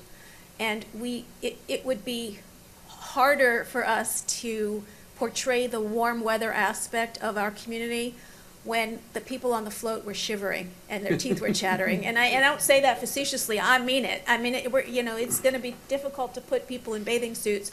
Stanley C. would probably be the only one who was happy, um, on a Macy's Thanksgiving Day Parade float if the temperatures were, you know, under 60 for those of us who live, you know, in Broward County.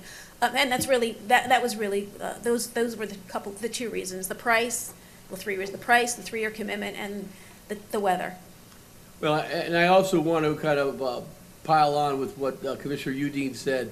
Uh, Lionel Messi, I mean, is, you know, the thing down here in South Florida now, and um, I don't know if there's some way that he can uh, thematically get into some of the, you know, visit Fort Lauderdale, um, uh, you know, themes or, uh, you know, any of your uh, messages. So, Yeah. uh, yeah, and I mean, That how might much do cost we have to pay? put a it little on the extra front? more than the, the agenda item.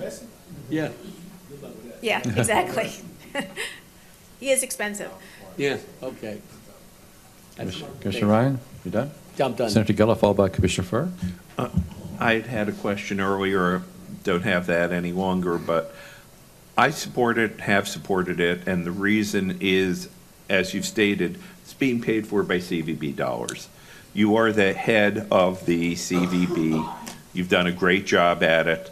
Um, I think that this is within your purview to reach decisions as to how the CVB should be spending dollars that are not tax dollars. These are paid for, as we all know, by the hotels and restaurants, um, primarily hotels. And if this, in your expert opinion, if this is how you've determined it's the best way of spending these non-tax dollars, I'm okay with that. So I supported, actually gave an interview on radio yesterday saying I supported it, and I think you've done a great job, and so if this is your decision, I'll back it. Thank you, Senator. Commissioner Furr? Thank you. Um, Yeah, I think, I think all of us had a little bit of the same sticker price uh, feeling. But it is, it is not coming out of general fund, so that makes a difference. My question is, I'm sure you ran this by the TDC, and I guess my, I, I'm interested in hearing what their thoughts were. Thank Un- you. Unanimous? Go ahead. That's true, and the mayor was there. Um, We, I did mention it in the TDC meeting last week, it is in the budget, so, uh, for the next fiscal year, so they know that it, it's there. There was no opposition to it. Um, and, and uh, it sounded like you were trying to, it sounds like you were trying to get everybody under the sun on that float. But I, yeah, I just, I'm, I'm a little concerned if it's, every, you know, it may get diluted if you have too much. So I- it's, I know you, I, Well, and, and Commissioner Furr, one of the reasons that the motion was amended is so that we can hire the, the Rose Parade consultant. This Consultant. is new to us. This is a first time, and there are a lot of pieces to this puzzle between now and January 1st, and, and it takes a minimum of four months to do this project, and we are just at about four months.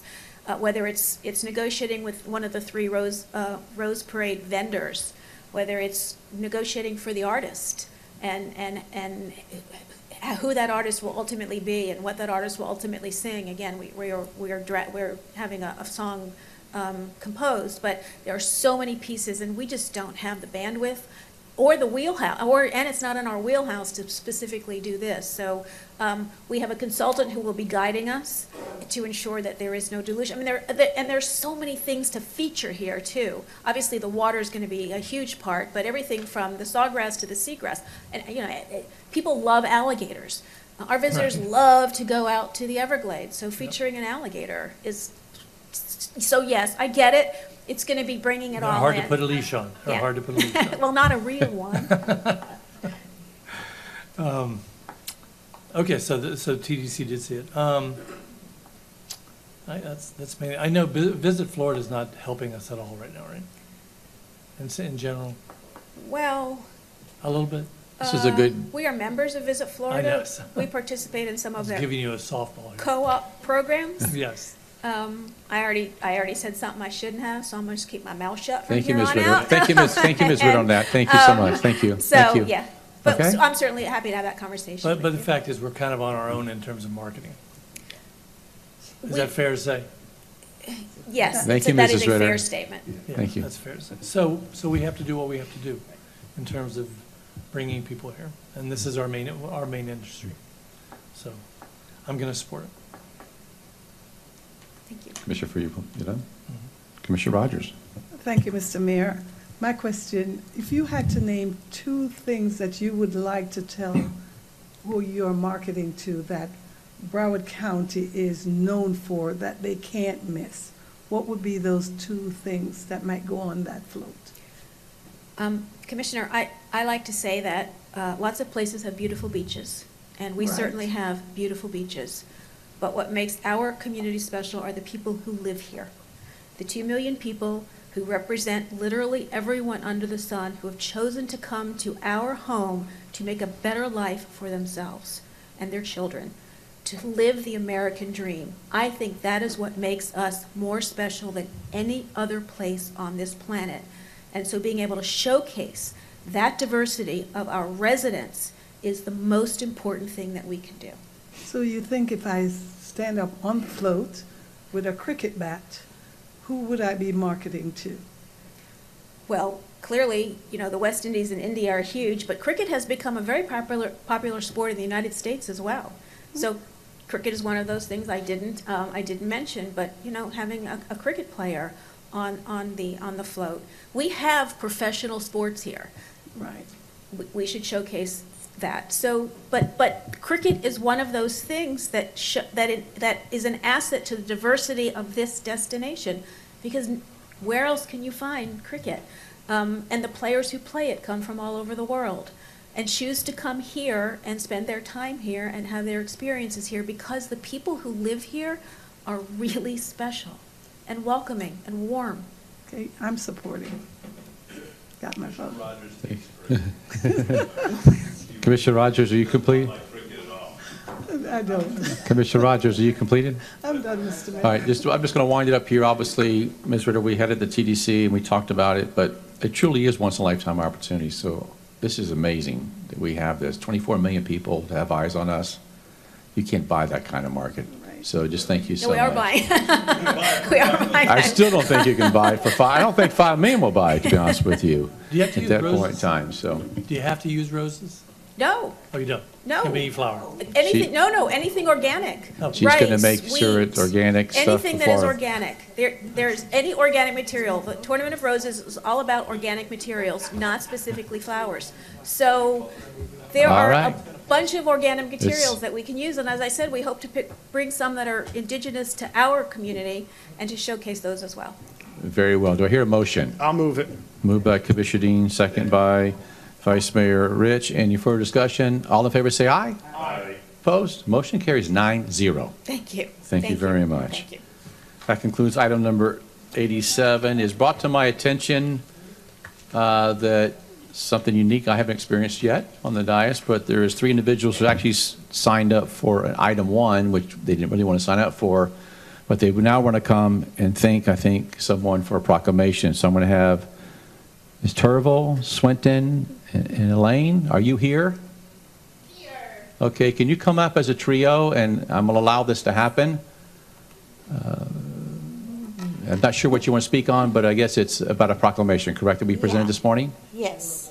Okay, very good. You have three minutes total. Go ahead. Okay. Good afternoon, Mayor Fisher, Vice Mayor Nan Rich, and all district commissioners.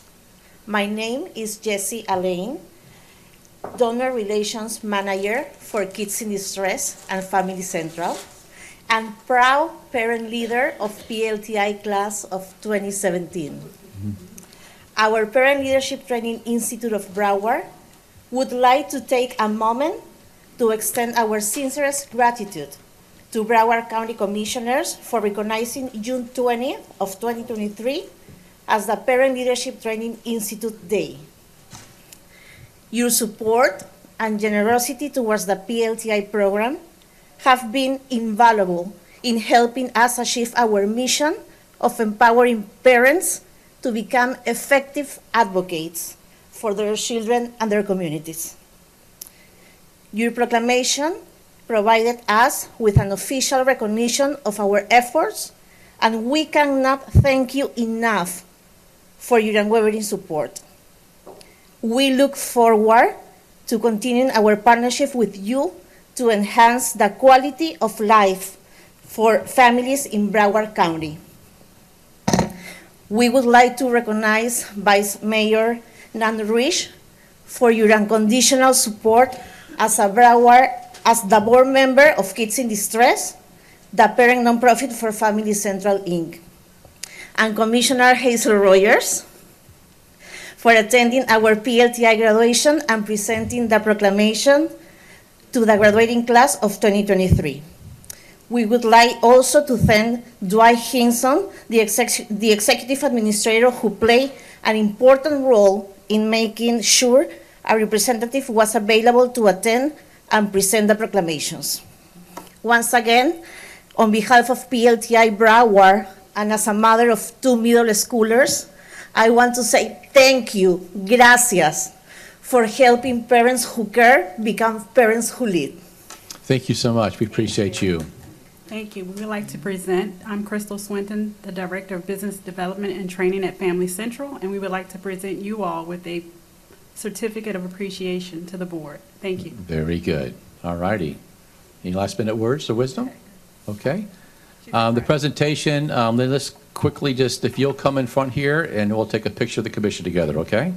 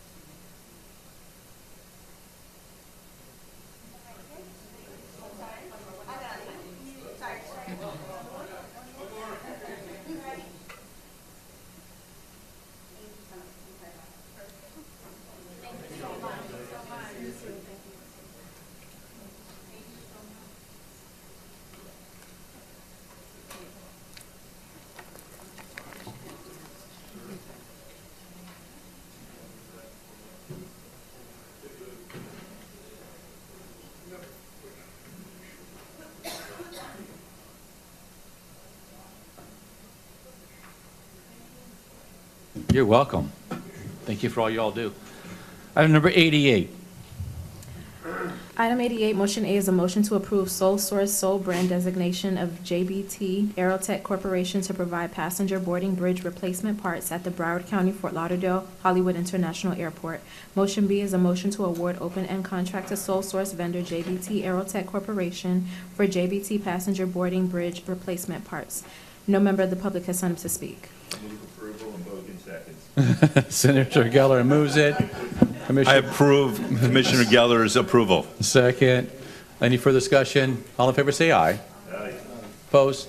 Motion carries nine zero. Thank you. Number 89? Item number 89 is a motion to ratify action taken by the county administrator on behalf of Broward County and through delegation granted by the Board of County Commissioners to award open-end contract between Broward County and Rollins, Inc., doing business as Northwest Exterminating Co. LLC for pest, rodent, and termite control services at the Fort Lauderdale Hollywood International Airport for the Broward County Aviation Department. No member of the public has signed up to speak.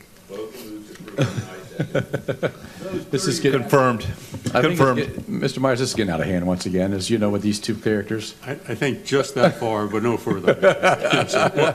Mayor, wasn't 89 put to consent? No, it was not. It had to be removed, uh, the Tuesday morning memo, because it's an aviation department I issue. see. So it was moved by Commissioner Bogen, seconded by Senator Geller. Any further discussion? All in favor, say aye. Aye. Opposed? Motion carries nine zero. Thank you. Item number 93. Nine- Item number 93, motion A is a motion to discuss appointment of the county's representative and alternate to the governing board of the independent legal entity known as the Solid Waste Disposal and Recyclable Materials Processing Authority of Broward County, Florida. Motion B is a motion to appoint county's representative and alternate to the governing board of the authority as, a- as required pursuant to the interlocal agreement establishing the authority. No member of the public has signed up to speak. Mayor? Okay, yes. Okay. We're Right going to introduce the item. Commissioner Bogen, go ahead. Yeah, you know, I've spent all, so much time on this, and um, I think that um, even though I've spent hours and days and weeks, I think Commissioner Furr should be the one appointed, so I'd No, I like think to it- I think nominate. it should be you. Commissioner- I Furr. So hold on. Can we do one one at a time? Can we do both together?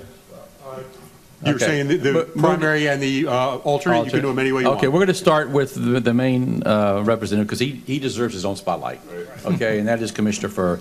It's been moved by Commissioner Bogen and second by Commissioner Udine. Yeah. And there's no further discussion. All in, all, all in favor, say aye. Aye. Opposed? Motion carries 9-0. Now we're going to deal with a particular motion for an alternate uh, when it comes to that. And um, as the mayor, obviously, I can't make a motion, but I can pass the gavel. But just in general, also, I think Senator Geller would fit that mode uh, well, but I didn't know if anybody else wanted to run for it as well. I move to appoint Senator Geller as the alternate. Been moved- It's been moved by, I, I move to appoint Commissioner Geller. Prince of trash. moved by Commissioner Udine, second by Commissioner Rogers. Is there any further discussion? Seeing none, all in favor say aye. Aye. Opposed? Motion carries nine zero. Nine zero, it passes. What was that, what was the vote on that? Nine zero. I didn't hear- I heard a nay, but I didn't hear it, okay? All right, item number 96 and 97 are going to be heard uh, together, okay? So we can read both items, if you would. Item number, number 96 is a motion to discuss County Attorney's Office researching the legal permissibility of and in conjunction with county administration exploring options for the possible creation and implementation of a program for subsequent board consideration that could provide secured lines of credit or other forms of assistance to senior communities currently experiencing a financial crisis. Item number 97 is a motion to discuss development of a program to assist homeowners facing financial hardship due to assessments imposed for reserves and emergency structural repairs required by recent legislation. Um, There's one member of the public signed up to speak uh, for item number 96, Elaine M. Gatsos. Okay, Very Mr. good. We're gonna start with the- we bring this up, may I Yes. make a motion? Uh, It's 12:23 right now, and Mm-hmm. I'd like to move to extend as long as you think we should extend for, but we're not going to finish our agenda in the next seven minutes, so. Yeah, we can. Appreciate it. It's moved to second to extend the agenda, agenda, um, actually at this point, until we finish our agenda uh, and Yeah, that move was on my to closed motion. session, okay? Moved this by uh, Senator Geller, second by Commissioner Udine. All in favor, say aye. Aye. Aye. Aye, opposed, motion carries nine zero. Now we're back on 96, 97, they both have been read to the record. I'm going to open up to the two sponsors, obviously 96 is uh, Commissioner Bogen, and of course 97 is Commissioner Rogers, but first we're going to hear from Ms. Elaine. Gets us. Is it Gatsos? Gatsos. Thank you so much. Oh, I didn't see you back there. I'm sorry. How are you? Counselor, it's been a while. I've got gray hair to prove it. It's been Mayor, decades. Vice Good afternoon, Mayor, Council. um, members of the commission I've known for decades. Um, First of all, thank you to Commissioner Rogers for asking me to appear today. This started because I sent to her uh, the resolution that the city of Lauderhill adopted on this subject that appears in 96 and 97. And uh, she represents uh, the Inverary area, which is uh, the location of many of my condominium association clients. When I started practicing law in 1980 in Broward County, representing a lot of those associations, what I would hear at a lot of meetings is, we don't need to reserve, I'm going to be dead by then, and I don't care. Um, And that started the process of kicking the can down the road all of these years. And that resulted in, in my opinion, what happened in the tragedy of um, Surfside and, and Champlain Towers. So uh, now what I'm hearing is I can't decide whether to buy food, my prescriptions, or pay my assessments. And because of what happened in Surfside, the legislature acted and has imposed on all of the condominiums this deadline of doing all the reserve uh, engineering and uh, no longer being able to waive most reserves. And now they're, uh, these people are faced with not only the tens of thousands of dollars the reserve studies cost, but the actual work that has to be done to put these condominiums into proper order. And I will say that we're, these associations aren't looking for a handout. They're looking for some help. And what the legislature did this year was add this alternate funding uh, issue, and that was the basis of the city filing its resolution, and it's the basis of mine coming here today. We will need some help. We have been hammered with the increases in insurance premiums, which I'm sorry, but Tallahassee did not really address. And we need help putting together a, a way to borrow money that can be, of course, paid back, but done so in a fair uh, method, keeping in mind, again, a lot of people are suffering, and there are going to be a lot of huge, multi-million dollar expenses. We're asking for your help. So you can finish up if you have any further comments. You can She's finish finished. up. No, I'm, Oh, I'm you good. finished? Okay, you did well. Thank you. Thank you very much. That's our only public speaker. Now I go to Commissioner Bogen for 96, followed by 97 with Commissioner Rogers. Go ahead, Commissioner Bogen. So, um, taking off my commissioner hat and putting on a lawyer hat, I've been representing hundreds of condominium associations for decades. And um, not only is Ms. Gatsos talking about the special assessments that these people are getting assessed with, but the insurance has not just gone up 100%, 200%, but nearly 400%. So they're seeing major assessments. You have people mm-hmm. on social security, fixed incomes, people who are, are le- can't afford it. I'm seeing it every day. And my, my thought was a secured, something secured. We're not giving away money from taxpayers. This has to be something secured. So the person that can't afford to come up with 10 grand in, in 60 days, but they can afford to come up with a grand, uh, you know, grand every three months, maybe four months. And so if it's a secured over a period of five to 10 years, seven years, whatever it is, it gives a little breathing room.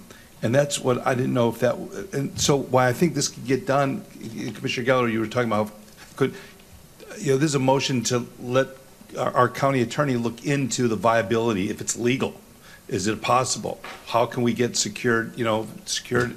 And so that's all, I was looking for a motion to direct our county attorney's office to look into it um, and see the viability of it. And again, it, this, what I'm looking for is some type of secured loan where we know we can't lose money. And, uh, but people are out there, I mean, you can't imagine how many people who've lived in Broward County for decades and now can't afford to be here anymore. It's all over the place. Okay, so I look, I see what direction you're getting ready to go into is um, basically directing the train to look into. But I'm not asking anyone here, to let's decide today. We- Right. We don't have the basis to decide Correct. anything today. Okay, okay. All right, hold on. You you finished? I am. Now Commissioner Rogers.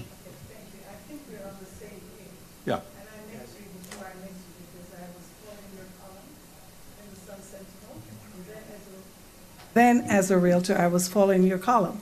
I think I mentioned that to you before you ran. I was following you in Sun Sentinel as a Realtor, challenging some of wrote your for 20 years the condo law column. It was great sleeping material. If you couldn't fall asleep, you read my condo law column. It would help you fall asleep. did. Most of us did, sir. And most of us did, sir. Okay, uh, Mr. Mayor, Uh, colleagues. Commissioner Rogers has the floor, yes. Okay, I am in the same place with my colleague without even talking to him, because I believe we need to do something, we must. And it's not as if we're talking about, when you're talking about condos, you're talking about if three people can afford, and three out of 10, right? And seven can't afford it, what are you gonna do? What are we gonna do? That's the question. How do we help to resolve that issue in addition to making sure, just like we do with the community development block grant program over a 10-year, five-year, or seven years, to be allowed to repay this special assessment. This is just a discussion to give um, staff an opportunity to talk to communities, to see what the properties look like. I have the report here on the different condominiums, but do I know what the challenges are, the income level of everyone? Do we have to go that deep? We just have to come up with a program wherein it is secured, that we are guaranteed our funding back, but we are able to fix the problem. We're really able to, because some people will never be afford, will never be able to afford it. We have to know the income levels and the different cities, what are their challenges in the community. And income is it. Some of those properties are currently not insured. They're owned by our seniors, yes. If there's another devastation, major hurricane or whatever, they can't even afford to fix their apartments if it get damaged. So do you want to put them out of, I said to the presenter, Mr. Stone and his guest that visited with me, we can sit back and do nothing and allow for folks to lose their homes, allow for banks to take over these properties like they did in 2007, 2008, and we'll have a lot of people homeless, and we would have contributed to that because we did not look at another way and other ways of helping our community, and especially most of those who live in these older homes, condos, are our seniors. That's the only thing they can afford. None of us can afford to buy these million-dollar homes that would sell for 200,000 years ago. So we have to remember, we have to keep those um, housing opportunities affordable, and we have to make sure they're safe. And some of the faults are that of policymakers. We didn't know that we need to make sure we enforce certain rules and regulations, and I can look to other reasons why we need to do this, Mr. Mayor and colleagues. And this is just a conversation that will lead to a solution, and that is why we're here, to solve problems that will create additional problems. We're telling folks to visit Broward County, visit Lauderdale Lakes, visit everywhere, visit Sunrise, because they have the infrastructure, but then we're going to have homelessness all around our cities if we allow for us not to find a solution, and they're not asking for a handout. They'll tell you that. They're asking for help. They cannot afford it. Okay. Commissioner Thank Rogers, you. thank you for your comments. We're going to begin with others, with Senator Geller, followed by Commissioner Furr and Commissioner Udine. Senator Geller? Thank you, Mr. Mayor. First, I just want to say hi to Elaine Gatsos. Yeah. I've known her for at least 40 years back when we were both young Democrats, and I think we met both still Democrats, but we've lost the young part. Okay, in that case, I'm old. Um, The, uh, this is a, a very difficult situation. Let me address why and what the concern that I have is. Um, there is no good answer here. There just isn't. And uh, this is one of the reasons the remarks from uh, former Representative Rogers, Councilwoman Rogers, now uh, uh, Commissioner Rogers, I'm sorry, is um, a good explanation of why the fastest rising cohort of homeless are seniors, the because of all of the issues that you raised. I'm also not sure that this is something that the county will be able to do much about, and I'll explain why. And it was great that Lauderhill passed a resolution saying, you know, we're not going to do anything, but the county should pay for it. Well, you know, we get those resolutions all the time saying somebody else should pay for something. Um, and uh, again, there isn't a good answer, and my concern is about i- if we, and I, I really don't object out of deference to my colleagues to having a, uh, asking that, uh, this be studied, except I, I am concerned that this will give false hope and people will put off for months, just delay matters, when at the end of the day, we, it is impossible for the county to do anything that will affect any significant number of people, as I'll explain momentarily. First, let me say that the legislature knows that this is a problem. They have promised a glitch bill on that. And committee meetings are starting in 60 days or so, uh, uh, October, uh, August, yeah, uh, in approximately 60 days. And the session starts, I think it's January 10th. Uh, It's the second Tuesday in January. Um, So the legislature is going to take a shot at this, and the state may do something, but candidly, it's such a large problem. If the state set aside $100 million, Broward might get 9 million of it, and as I'll show you, that is a drop in the bucket. The concerns that I have on this is that the dollars here are just overwhelming. It, there are 225, excuse me, 255,000 condos in Broward, of which 225,000 are 25 years old or more. No, that's not true. That, those are the numbers that, if you've read, read the report that There's we not, got. there- the- Uh, the- uh, can- if I can interrupt you a second? There's No, you can. but- Okay. Okay, but. That's not true. Okay, I will ask uh, Mr. Perro if you can have uh, Mr. Vialpando. Okay. Um, These are numbers I I got from the county, uh, and uh, if they, if Lenny's numbers are incorrect, I apologize, you can chastise Lenny. But uh, these are the numbers that I was given by county, but the numbers sound about right to me. Um, If there are 225,000 condos in Broward that are 25 years or older, if you assume half of them are doing special assessments, and I think it's probably uh, more than that, but if you just assume that it's half of them, that's 110,000. If you do, for example, Miami-Dade put, because everybody says, oh, Miami-Dade is doing it, they put $9 million into a pot and did a $50,000 maximum loan. I'm not that good in math, but 9 million divided by 50,000 is 180 condominium units that they can help. Let's say that we only went with 20,000 and we put 10 million in. That would be 500 condominium units that we can help out of, what, 110,000? Or I think, I don't recall, because I, I knew these numbers before I saw Lenny's analysis. Uh, But according to Lenny's analysis, if we only do this for people that are living at, you know, very low income levels, and we do this in the most limited number of condos we can, it would only cost $300 million. And that's why I'm saying the problem to me seems almost insurmountable out of deference to Commissioner Bogen and Rogers. I'm okay with their motions to study it, but I, I'm, I'm afraid we'll find that it will be an insurmountable, and I'm afraid that people will put off taking action because of that.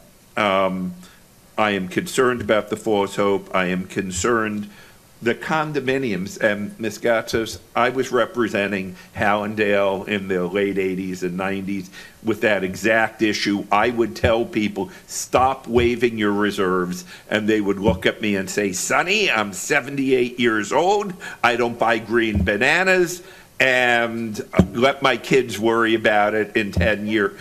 I need a new roof in 10 years, let my kids worry about it because they'll be the ones owning it. By the way, a lot of those people who said that at 78 lived a lot longer than, than the 10 years they were thinking of. But the, what we would be doing is saying if you were making your, paying your, uh, your reserves, not waiving them, thank you for doing that, but we're, we'll bail out the people that weren't, that were waiving their reserves every year. That is a little bit of an issue. The other issue is, um, in reference to giving mortgages for five years or seven or 10 years. If it's a due on sale, that's one thing.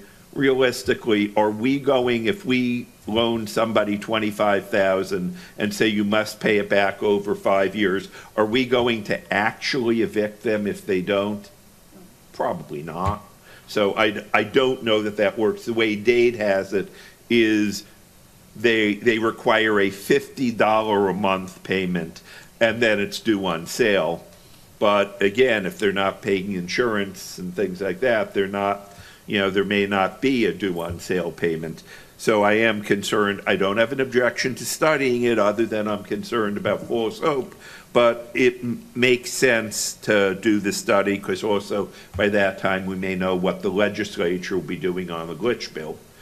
But I'm just pointing out, this is something that sounds wonderful, like we should be doing it.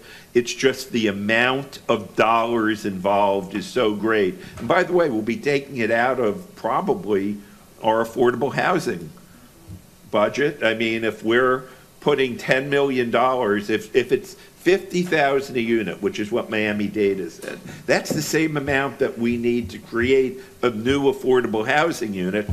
So we're basically robbing from Peter to pay Paul on that. But if my colleagues want to study, I don't think I've ever gone against somebody who wanted to study, so I don't have a problem with that. But I wanted to point out these issues. Thank you, Mr. Mayor. Thank you, Senator Geller. Commissioner Furr. Thank you. Um, This is an issue, that we've, I've had a few calls, not a lot, but I've had quite a few.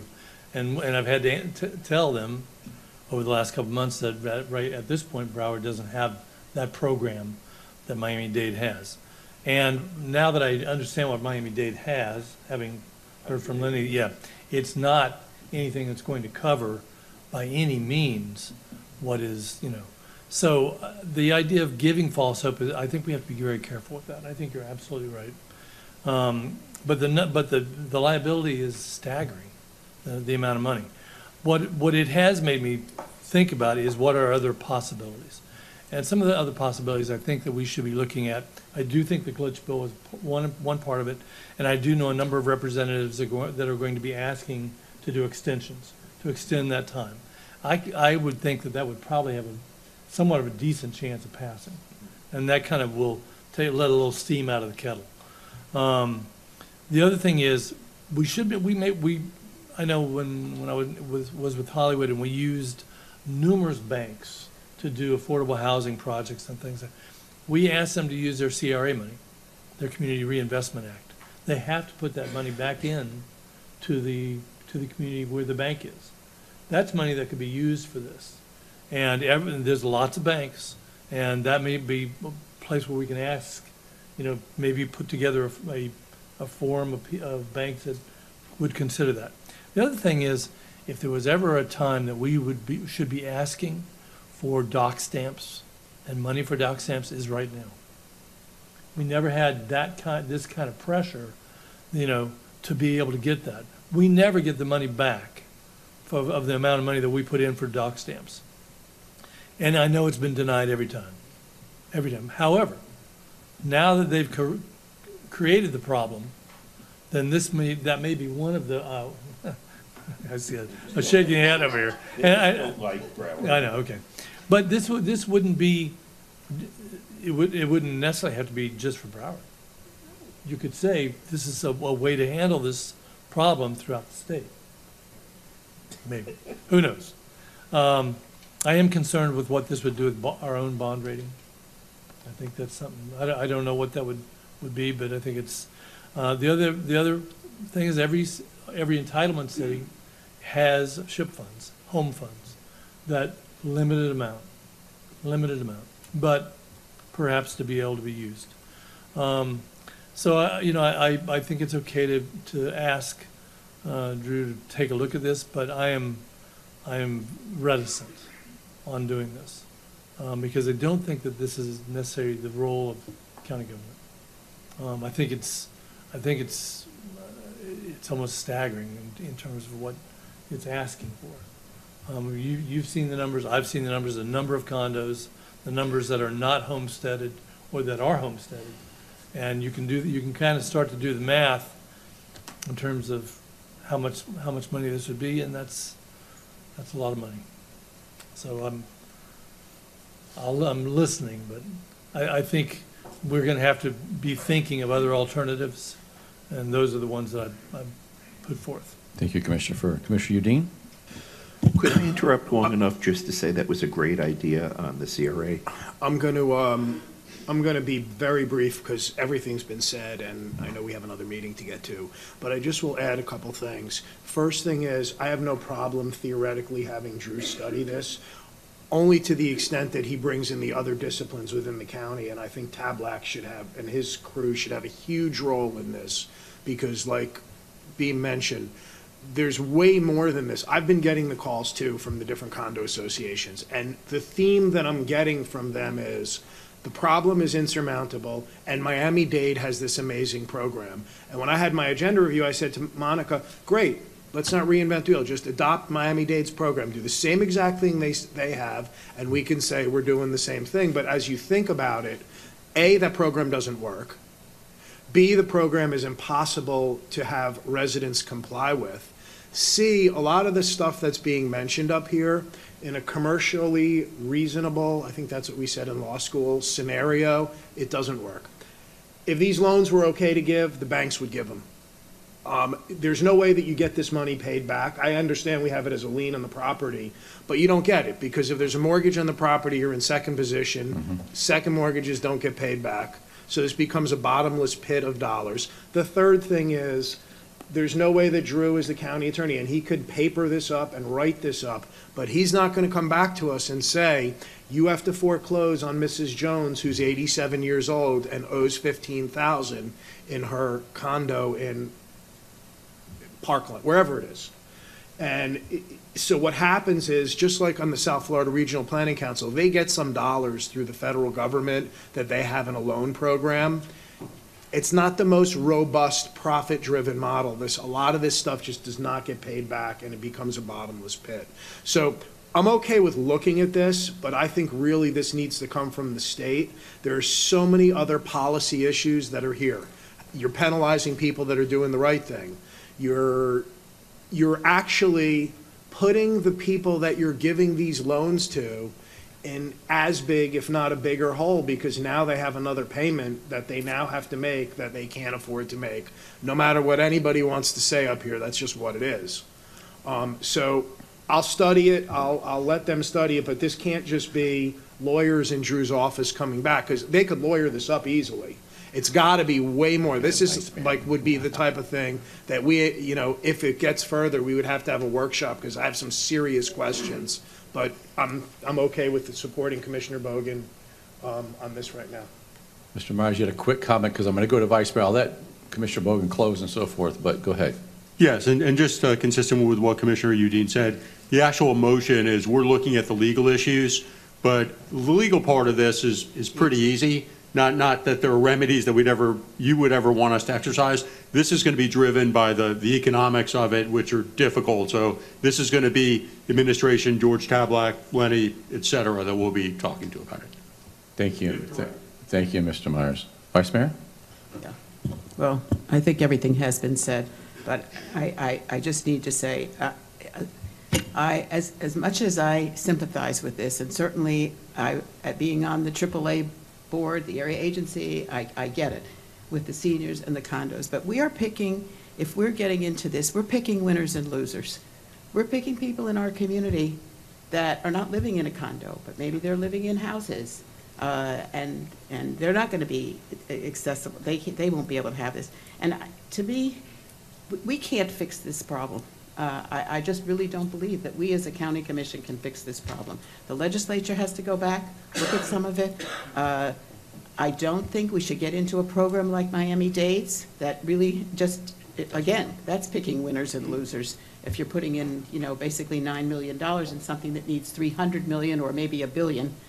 And it's just, and, and again, I, I think our bond rating, uh, all of these things would tell me that this is just not a place where, where we should be. Uh, And again, I, I support, I, I, it's fine to review this and to study it, but I need, I just need to make sure also that we've got everybody at the table and all the financial people.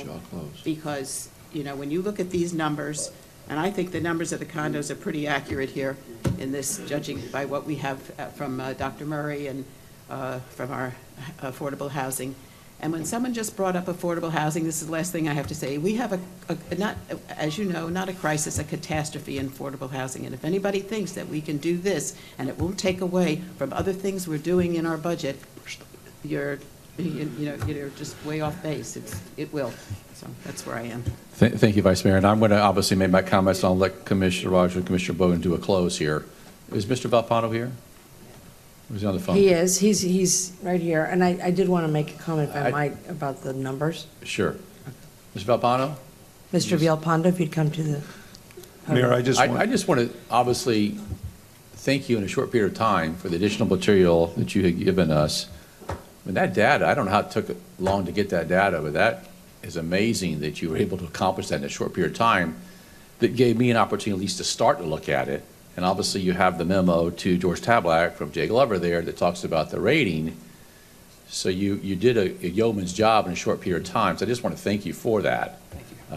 And obviously, we're going to continue the discussion, but I don't you, know how Mayor. you did it, to be honest with you. Appreciate that. Okay. Ms. Superior, you're going to, Yeah, and all I wanted to say was, um, the data on the condo units, the number of individual units, it wasn't condos, you know, associations or whatnot, it was the number, yeah, it was the number of units, um, and that came from the property appraisers database. So I just want to make sure I clarify that for the record. okay, very good. Then I'm going to let both Commissioner Bogen and Commissioner Rogers um, close. Commissioner Bogen first and Commissioner Rogers, because you're 96, she's 97. Not often that I put something on the agenda and listen to you guys and, and realize, bad idea. And, and, and, and I, I, it is um, with good intentions, but, uh, and what I meant, Commissioner Geller, is I I didn't believe the 255,000 units this would apply to. I thought mm, really in Broward County, probably applied to about 10%, 15% of those units, which is about 25,000 to 30,000 units. But still, um, I'm, I'm going to withdraw it, and not because, listen, I, I'm in the trenches with these people all the time, and I hear the bad stories, but this was caused by our legislature. This problem was caused by our legislature, and I'm sitting here thinking, how can we fix it, and we can't. And um, it's too much money, and, and, and I I don't want to be foreclosing on someone's home either. I'm, I don't want to do a line of credit, and then as commissioners have all said, it's not, it, we can't solve the problem that the Republican state legislature put in.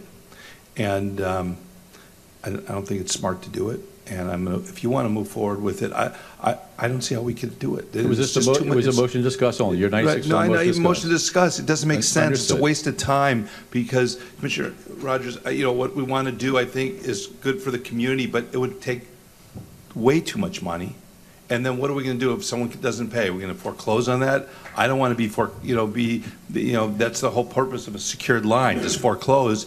And again, what Commissioner Udine said, I mean, if they have a mortgage, we're second in line, you're not going to be able to foreclose on it. And so, in any case, I, I, it doesn't make sense, and I apologize, and thank you for listening. No I- problem, no withdraw. problem. So Commissioner Bogen's out of the picture. you. Now we're going to Commissioner Rogers. I'm so glad this was supposed to be a discussion. I wasn't asking um, an attorney or a realtor or someone that serves on a board to be the only solution to this problem. That's why there's a discussion and the request for this item to go to professional staff, the broader community, the housing foundations, all of that. And then have policies put in place to see how we are going to address this issue, not kick it down the road like we are saying of others. What is Broward County going to do after you have your professionals add to this discussion? I can consider myself the expert in this. I am not following what Lauderhill did or Miami-Dade County. I'm trying to find out what Broward County can do, even in policy, to go to Washington and to go to Tallahassee and be more knowledgeable as we negotiate and represent the people that we do. So I am not withdrawing. I'm asking for us to allow your professional staff to do their professional job and make a recommendation to us after factoring Becker and Poliakoff. That company is the condo gurus as far as I'm concerned. Hi, and I just want to say to Elaine, thank you for being here, but this is not about Lauderhill or Miami-Dade County. It's about, yes, if we don't do something, those buildings will be collapsing with our people in it. They will collapse. We are the ones that came up with 30-day and 30-year and 40-year and inspection. The state only added to it. It started with us. But it's all Those- about money, it comes down to money. Yeah, I know. So Comes I'm down to just, money. I agree with There's you. no money, there's not So- the money. Oh, Hold I on. agree with you. We can find other ways to get SHIP funding. They are taxpayers also, and they can't even qualify for hardening projects that we have.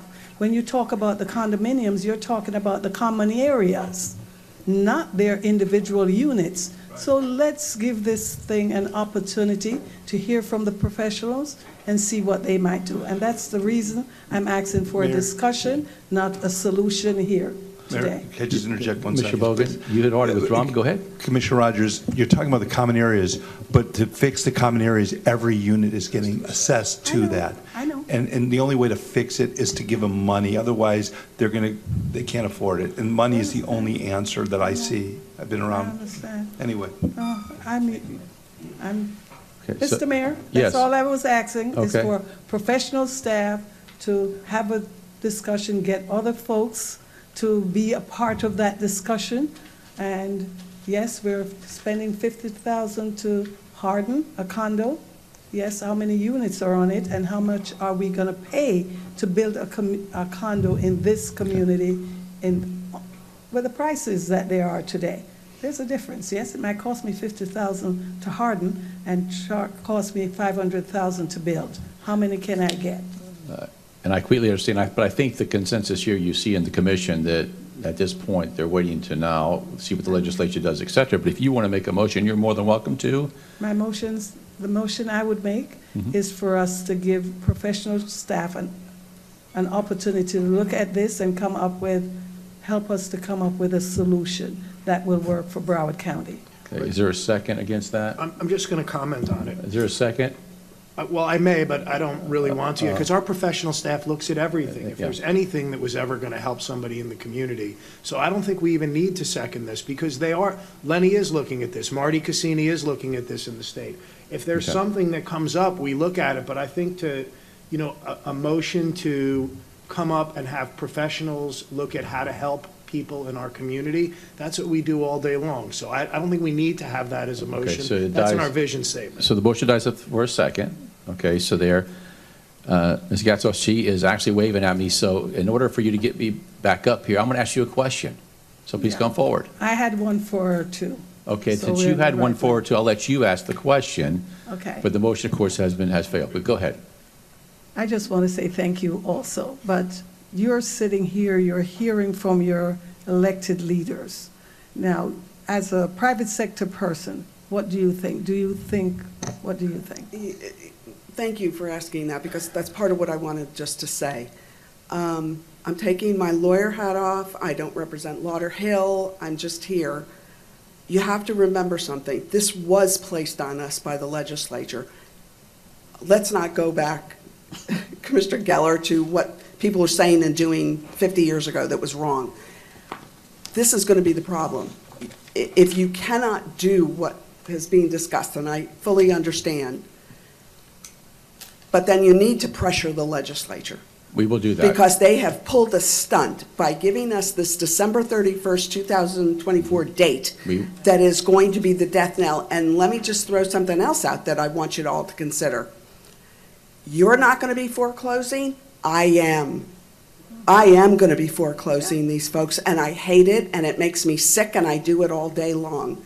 But I am going to be. And I've already been told by one accountant, who I'm not going to mention, that they're anticipating at least 20% of the condos that need to be repaired for people to be walking away from. Where are they going to go? Correct. So I, no, I, I didn't come here to suggest that $300 million, which, by the way, I'm a taxpayer too, is going to be put into any si- kind of account. But is there a way for the county to be involved in, with, dealing with banks and saying, hey, we need you to, to, to get involved with this, we need you to maybe lower your interest rate, we need you to help? That's the, So- pri- that's the private sector. Well, of course, we can't push the private sector, but No, obviously would of course. encourage Commissioner Furr, but if we could do that, we, obviously, we're going to do what we can. But you're right. Uh, Our, our legislative priority is this. And so we are Yeah. going to have that uh, uh, pressure on legislation this coming session. Uh, Senator Geller is going to champion that for us, and, and we're going to move it from there. Oh, Very quick. Yes. Mr. Chair, I'm the uh, chairman of the Urban Affairs Committee of the Florida Association of Counties, and I will make sure that this is one of the priorities. Perfect. That the- comes out of the Urban Affairs Committee to the FAC, making that one of our top priorities. Thank you so much. Thank you. Thank you, and Attorney. I'm, if I can help, I'm available. You're there for us again. And and by the way, thank you, Commissioner Rogers, Commissioner Bug, for bringing us forward, at least to have a healthy discussion on it and get some data, so we appreciate you for that. Okay, that concludes our, our regular agenda, the exception of 91, which will commence after we adjourn. So we're not going to go under reports. So we'll start with reports, and Commissioner Rogers, would you like to start? Mr. Mayor, and let me see. I call it reports, it's not agenda. It's reports, okay, go ahead. Okay, um, just want to say that I've enjoyed my summer break. I don't know about you. And Vice Mayor, it was good representing you while you were on vacation, right? I wanted you to know that it was fun. All right, you missed out. It was real fun. Okay, District 9 continues to connect our residents to the resources here at the county that I don't know we are going to get the information out to everyone, but when I'm talking to my community, they don't know a lot of things that we do. You will see and may see in the budget a request made by me for us to look at other ways of promote, promoting what we do. For, for me, radio works. They like to hear my trusted voice, and I trust them for trusting this voice. So I educate my stuff, I go places, just so that I will be better informed and better able to represent the position I hold. So I attend various, numerous economic development programs during my break, and my staff will tell you they did not get any rest. All right, and they're in the room, and I promised them I would make sure I acknowledge the fact that they worked through the entire summer. And I do appreciate you guys. Thanks for the hard work. And that's it, Mr. Mayor. Thank you all. Thank you, Commissioner Rogers. Senator Geller. Good to see everybody again. Hope everybody had a good summer break. Um, During summer, I held town meetings or spoke to city commissions at every, each of the five cities I represent. And on Thursday, am having a, I've invited to lunch the city attorneys, uh, city managers, and city commissioners and mayors from every city I represent, and have county staff attending, including the county administrator, to try and bring county government to District 5 and give all of the electeds the chance to interface with county government. And that's all, again, good to see everybody. Thank you, Senator. Commissioner Furr? Thank you. I had a gr- uh, really good break, and if I started to miss anybody, I was able to make sure that I saw a Bogen on the, on the ads on a regular basis. Uh, so-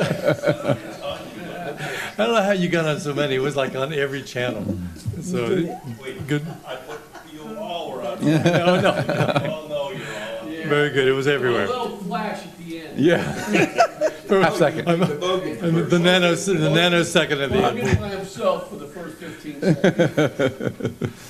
Commissioner Furr, go, Commissioner Furr, go ahead. Okay, all right. Um, I thi- I thi- uh, I'm- I I know everybody knows, but just in case you didn't, the, uh, we, I had gone to all the commission meetings over the summer, and it did pass. The threshold was passed to establish the authority. So um, everybody has to, and and thank you for being the alternate, by know. There's a succession plan there, good luck. Um, By September 8th, every city has to also do the same thing that we did today. Um, I did have a couple questions on, I, I'm getting a, a number, number of questions on animal care. One of them has to do with what happens if a, um, somebody wants to surrender a healthy animal, let's say they have to leave, can't take care of it. We're saying only, um, for sick or aggressive dogs. So I think we need to be able to tell people what, you know, what is our policy on that? Um, you know, because, because some are being, they don't know it. I was not able to attend the workshop, but uh, I did have one thing that I wanted to bring up on it. It had to do with the temporary commuter link stop at the airport. I don't know how that's being considered, taken care of, but, uh, you know, I, I think um, we need to, to know where that's going. Um, I, I had a SEFTC meeting, South- Southeast Florida Transportation Council meeting, uh, two weeks ago. One of the main issues that came up was interoperability between Palm Beach, Broward, and Miami-Dade. And there, and I think, uh, I know Ma- Palm Beach and, Mi- and us, and us are interoperable, interoperable, but Miami-Dade is not. So I guess I'm asking, um, our transportation department, how do we get there? What, you know, it's, it's been a long road of trying to get there, and we're not getting there. And then, um, because of date, I know, but wha- whatever we can do there. And then the, uh, I was at the South Florida Regional Transportation Authority, better known as Tri-Rail, and they received a $71 million grant. I just wanted to commend Commissioner Ryan on his uh, talk there, did a great job, and 71 You did. million dollars to make all the cars look great, that's, that's great. And then just thank all the county staff for all the hard work over the summer. Uh, Appreciate you. Thanks. Very good. Yep. Vice Mayor? Thank you, Mr. Mayor. Uh, And I too, it's uh, good to be back, even though I have to be wearing these glasses for a little while. Uh, But I like the name. I like the Her, her name. I- I I like nicknamed her the name Jackie that- Onassis. She's Jack, My she's mayor- Jackie O My now. mayor gave me the name. I did. right? And I have to, let, just let you know that some people actually saw the meeting the other day, the workshop, and called to say, you know, you really look good in your glasses. So, She's become our a habit. Jackie. Anyway, no, I hope not. Um, I just want to say, I- my summer vacation didn't turn out quite like I thought. Uh, Getting sick uh, out in California, coming back and spending three weeks with bronchitis and everything else. But uh, anyway, and meetings just went on as usual. I went back to look as, as you all were talking uh, and just found we had uh, our climate change task force met, uh, the the homeless continuum of care met, uh, the planning council met, the Broward Youth Reentry Coalition met, and lots of other stuff. So I just want everybody to know out there that uh, government was working and people were working and our aides were working. Uh, uh, The people that are watching on the tel, on the TV, or maybe, maybe some other, some other people that are watching in some other social media, whatever. Anyway, uh, uh, but it doesn't, government doesn't stop. Uh, We we have, uh, it's a, it's a 365-day, job, so to speak. Uh, And I know that things pop up all the time as they do. uh, And uh, every time you go on a vacation, Monica, it appears that something happens, right? You better not go on any more vacations. Please don't make me never go again. Right, I know, I know. But anyway, it- it is good to be back, and uh, uh, working on the people's business again, especially with my mayor, who gave me a very nice nickname. Thank you. Thank you, Vice. Commissioner Udine? Very quickly, um, the first thing is, um, I started on the Children's Services Council. We had the meetings, uh, I was there on, I guess it was Friday, they all seemed to, Children's Service Board, yeah, excuse me. Um, yeah, and, and hearing the same thing on those boards that we hear on every other boards. It's a lot of the similar problems that we have, um, and the same way it affects our seniors with homelessness and everything else, it affects our children too. So I look forward to bringing the county's voice to that board as your designee on the county. Um, I had the chance to go to the cricket event on Saturday. This was like, I, I compared it, this was like the live golf of cricket. This was like the 90-minute games that they do really fast. They set up the, uh, the, the temporary stands in the back. And I think it goes to what I said uh, at the budget meetings when we had this, that that facility is not only about cricket, but to the extent that we can use that for other things, the cricket plays an important role.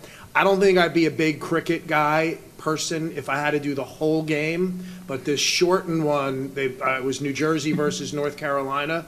It was really cool, and I can see what they're trying to do to try and bring more people into it. It was, a- it was pretty interesting. Um, so I'm gonna, I'm gonna keep following that and keep working with them to kind of see what's going on over there. Um, also, I just want to compliment Senator Geller. The South Florida Regional Planning Council, uh, never been as interesting in doing things that has seemed to mattered as much over this past two years as you've been chair. Um, and, and there's really a lot of good things that are coming down the pike that they're actually doing. When I first got on that, full disclosure, I thought it was a waste of time. I didn't think they were doing anything, that it was just the regurgitations of the same thing that we were doing over and over again, but I served because you guys all stuck me on there. Um, now, though, I can see the last uh, couple years, there's actually real things and real things that are happening, so I think that's a good thing. And I'm just going to close with. Thank you. Yeah, I wa- so I was mayor last year, so I'm still on the list, and the Mar, Jo- Mayor Josh Levy invited me, um, for the Mar, Mayors versus the Marley Cup, and I said, yes, I would play with Messam and the whole group. Then I realized I'm not the mayor this year, so even though I RSVP'd yes, I'm gonna have Mayor Fisher play in my stance. I couldn't walk for two days after it, but whatever. If you don't show up, then I'll show up. But uh, uh, Josh has the Mayor versus Marley event in the city of Hollywood. It's pretty cool, and uh, they, they, they bring a good crew out there. Thank you. Those are my comments. Thank you, immediate past mayor. Yeah. Commissioner RSVP'd Ryan? yes for you. Commissioner Ryan? Uh, I don't know if we're exchanging uh, trade secrets here. I didn't realize uh, that Lamar Fisher is a, uh, you know, a soccer, not only just a soccer fan, but uh, a soccer player, a soccer participant. I'm not, and I had to do it last year, so he's. gonna I am do not, this sir, a year. Right. soccer player. I am not. I, well, uh, seriously, I had a couple of items. Uh, I'm glad that, um, that Beam brought up the, uh, the grant funding that um, SFRTA, Tri-Rail was able to get. And, uh, you know, all of us, uh, uh, you know, commissioners from Miami-Dade and and Broward and Palm Beach, you know, had a few remarks. But the real uh, star of the show was uh, Congresswoman Lois Frankel. I mean, she's the one who shepherded that, uh, that grant through, through Congress. She's on full appropriations now, and, uh, you know, I tried to give her, you know, some credit for it, and it was well-deserved. There were only five grants that were, uh, you know, dedicated to uh, railroad funding nationwide, and, well, we got one of those five, and, um, you know, in the, in the largest of the categories. So it allows us to, um, uh, to buy some new locomotives and, uh, you know, some, uh, some coaches. Uh, The next issue was on, with regard to, um, you know, why don't we have, uh, you know, interoperability uh, with uh, our ticketing system from our bus service to our rail service uh, throughout the, the uh, Tri-County area, Tri-County area. And, uh, you know, an effort's been made on behalf of Broward County and on behalf of Palm Beach County uh, to get this, you know, unified system together. But Miami-Dade County has a, um, a legacy vendor in, in the area of, of, this, uh, you know, ticketing of fares. And, uh, you know, with that, is, it has held us up, and we're trying to overcome it with our uh, new executive director, uh, Dave Dech. Uh, You know, he's trying to break down some of these barriers, which is going to be very important as we try to go forward and, you know, get commuter rail on the Eastern Link, and it's, you know, something that we've been working on for a long time. And then on another matter that's a little bit, um, you know, unrelated to uh, transportation, that is on animal care.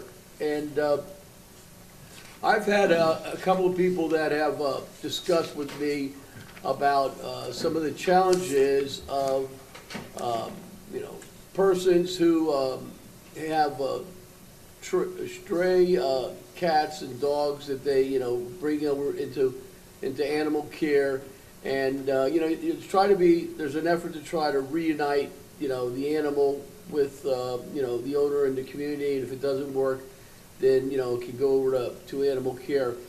Uh, One of the things that's been uh, requested is to try to fill the gap between uh, um, persons who uh, have the uh, financial resources to have, you know, their dogs and cats spayed and neutered, you know, with a private vet and, and that expense. But uh, I'm being uh, advised that a number of vets are not, um, you know, willing or able to, to undertake, you know, a, um, a- program, kind of a large-scale program to spay and neuter um, these animals. And uh, I'd like to um, have, uh, Monica, if you could get with animal care folks and see if, if, you know, there seems to be a need for this, and maybe as we go into our budget discussions, you know, we can make this, you know, uh, an item at least to be discussed in the coming weeks. Thank you. Thank you, Commissioner Ryan. Commissioner Bogen? Thank you, Mayor. Um, I'm glad uh, Commissioner Furr brought up the uh, commercial. We've gotten a couple thousand people that have already applied. And um, normally, when you do a pilot project or a medical study, I was told that if you get 10 to 15 percent showing results, that's a good number. We have over 40 percent of all the participants having a medical issue. We've had already a couple, uh, at least one open heart surgery that I'm aware of. Many people have gotten stents where they were 90, 80 something percent blocked. Um, So that, you know, unfortunately, but fortunately, um, the numbers are astounding, incredible. And. um, Congratulations. By the way, that commercial, I paid for it out of my pocket, so I just want to make sure I put your pictures on there, but I paid out of my pocket, I told you that. All right. Um, Also, also, thank you, thank you, and and righteously so. By the way, this right here, folks, this right here has absolutely, with Aquafina, no PFAS. I I sent about six bottled waters to a lab, uh, paid for it, and um, they all, they came back with no PFAS. Unless you leave it out. I don't know about that, but all I, all, all I, but I went to, s- but I went to six cities and got water, and I'm, next meeting, I'm gonna talk about. Toilets. Nope, not out of, to- out of the sinks. And so I got that. Anyway, uh, I wanted, like to talk to you, you know, we gotta figure out about the Northwest Pompano, I don't know if I should set up a meeting, um, about, uh, moving forward with that uh, project and maybe finding different people. Yeah, we actually have a meeting set, don't we, uh, Mabel? Don't we have a meeting set for the We're in RAB? it, too. For the RAB, it's September? I thought it was, we moved it to the Emmalou Olson Center, so we have a meeting set, uh, Commissioner How do I, Bogen. what date? I am on it. Yeah, I, I would assume when I was called, anyway, we're gonna get those dates We will, skewed. we'll send that out. I, Yeah. I don't know the date off the top of my head, but we'll I get that thought they worked information, with your send it office, to you all. Commissioner, on that. Yeah, I saw, I saw it. Okay, okay. Appreciate that. And uh, that, that's it. Uh, Appreciate it. Thank you, Thank you, Mayor. Commissioner Bogen. Thank you. Commissioner McKinzie? I yield my time. Okay, well, thank you. Wow, bless you. Um, Just a, just a, cou- just a couple of things. Um, I received a call at 5:15 yesterday afternoon from Congresswoman Debbie Wasserman Schultz, and she was to call Commissioner Furr as well, that uh, she fought hard to get us 3.5 million of the $4 million for the Sheridan Bridge project. Uh, She was disappointed she could not get the four, and it's still almost there. I mean, we hope it's there. Uh, She had informed me when I was talking to her, she looks like we're headed to a a shutdown in, you know, September, I think it is. But, but she, she was encouraged to say that she believes that 3.5 is locked in. So we hope to get that out of the four. So I thanked her profusely. I know Commissioner Bershey, um, Hershey What- called you. She thought it was my district? It's Yes. actually Commissioner Ryan's. Is that Commissioner Ryan's district? Okay, Right. very So I good. said, thank you very much, Debbie, but I'll talk to So, you soon. so it just goes to show you Thank that Senator Geller for that redistricting. how Debbie Wasserman Schultz just fights so hard for us all the time in Washington. This past weekend, I had the pleasure of joining the uh, Indian community as they celebrate their 76th India Independence Day at the Performing Arts Center. Beautiful uh, opportunity to, to celebrate their heritage. And as you remember, uh, I made a friendly wager to Chairman Clark County uh, during the Stanley Cup Finals. Um, So we'll be completing our end of the wager next meeting. It was supposed to be this meeting, but I didn't receive the jersey yet from the chairman. So he's going to get me the jersey, and then what I have to do, just prepare everybody, I have to come out and wear the jersey, and then we all have to together do the quick chant, okay? I'm sorry, I committed to you all to do We that, but that's what. We didn't make You made it. A- a- As the, as the mayor, I have the ability to do so, right? No. I- I need a legal opinion. I think the contract was breached. The jersey is supposed to be worn immediately afterwards. It's been more than 30 days. They forfeit that right. So, uh, so we'll definitely uh, be, be doing that as well. Last but not least, congratulations to Mayor Ross for Cooper City for being named the president of the Florida League of Cities. Congratulations to our film commissioner, uh, Sandy Lighterman, for being elected president of the Film Florida. Big, big time. A statewide nonprofit entertainment production trade association. So good stuff for our staff. Ms. Cepero, do you have anything to report? I just want to make sure everyone got to see the, uh, the very illustrative uh, document we got to send out last night, which shows the summer recess recap. So there's 17 pages of bedtime reading for you. But it really does talk about the great work that this, that up. our county team um, was very, very busy um, during, during that, that short recess you all had. Thank you. Mr. Melt, anything? Mr. Meyers, anything? Just to you, Mayor, for the next meeting, uh, right, uh, Yes, of course. And by the way, Commissioner Bogen, it's on September 9. I have Uh, October. October. Okay. October 9. You got September, I'm showing, I'm showing Sep, It's October, I just got a text. okay. So my, We'll do this. okay, listen up. We just got to make this official. We, this meeting is now adjourned, and it's 1:20. Hopefully, within 10 minutes, we can get to room 430 for our executive session uh, of, of course, the bargaining, collective bargaining we will be discussing. So thank you. This meeting is adjourned. Thanks, everybody. Welcome back.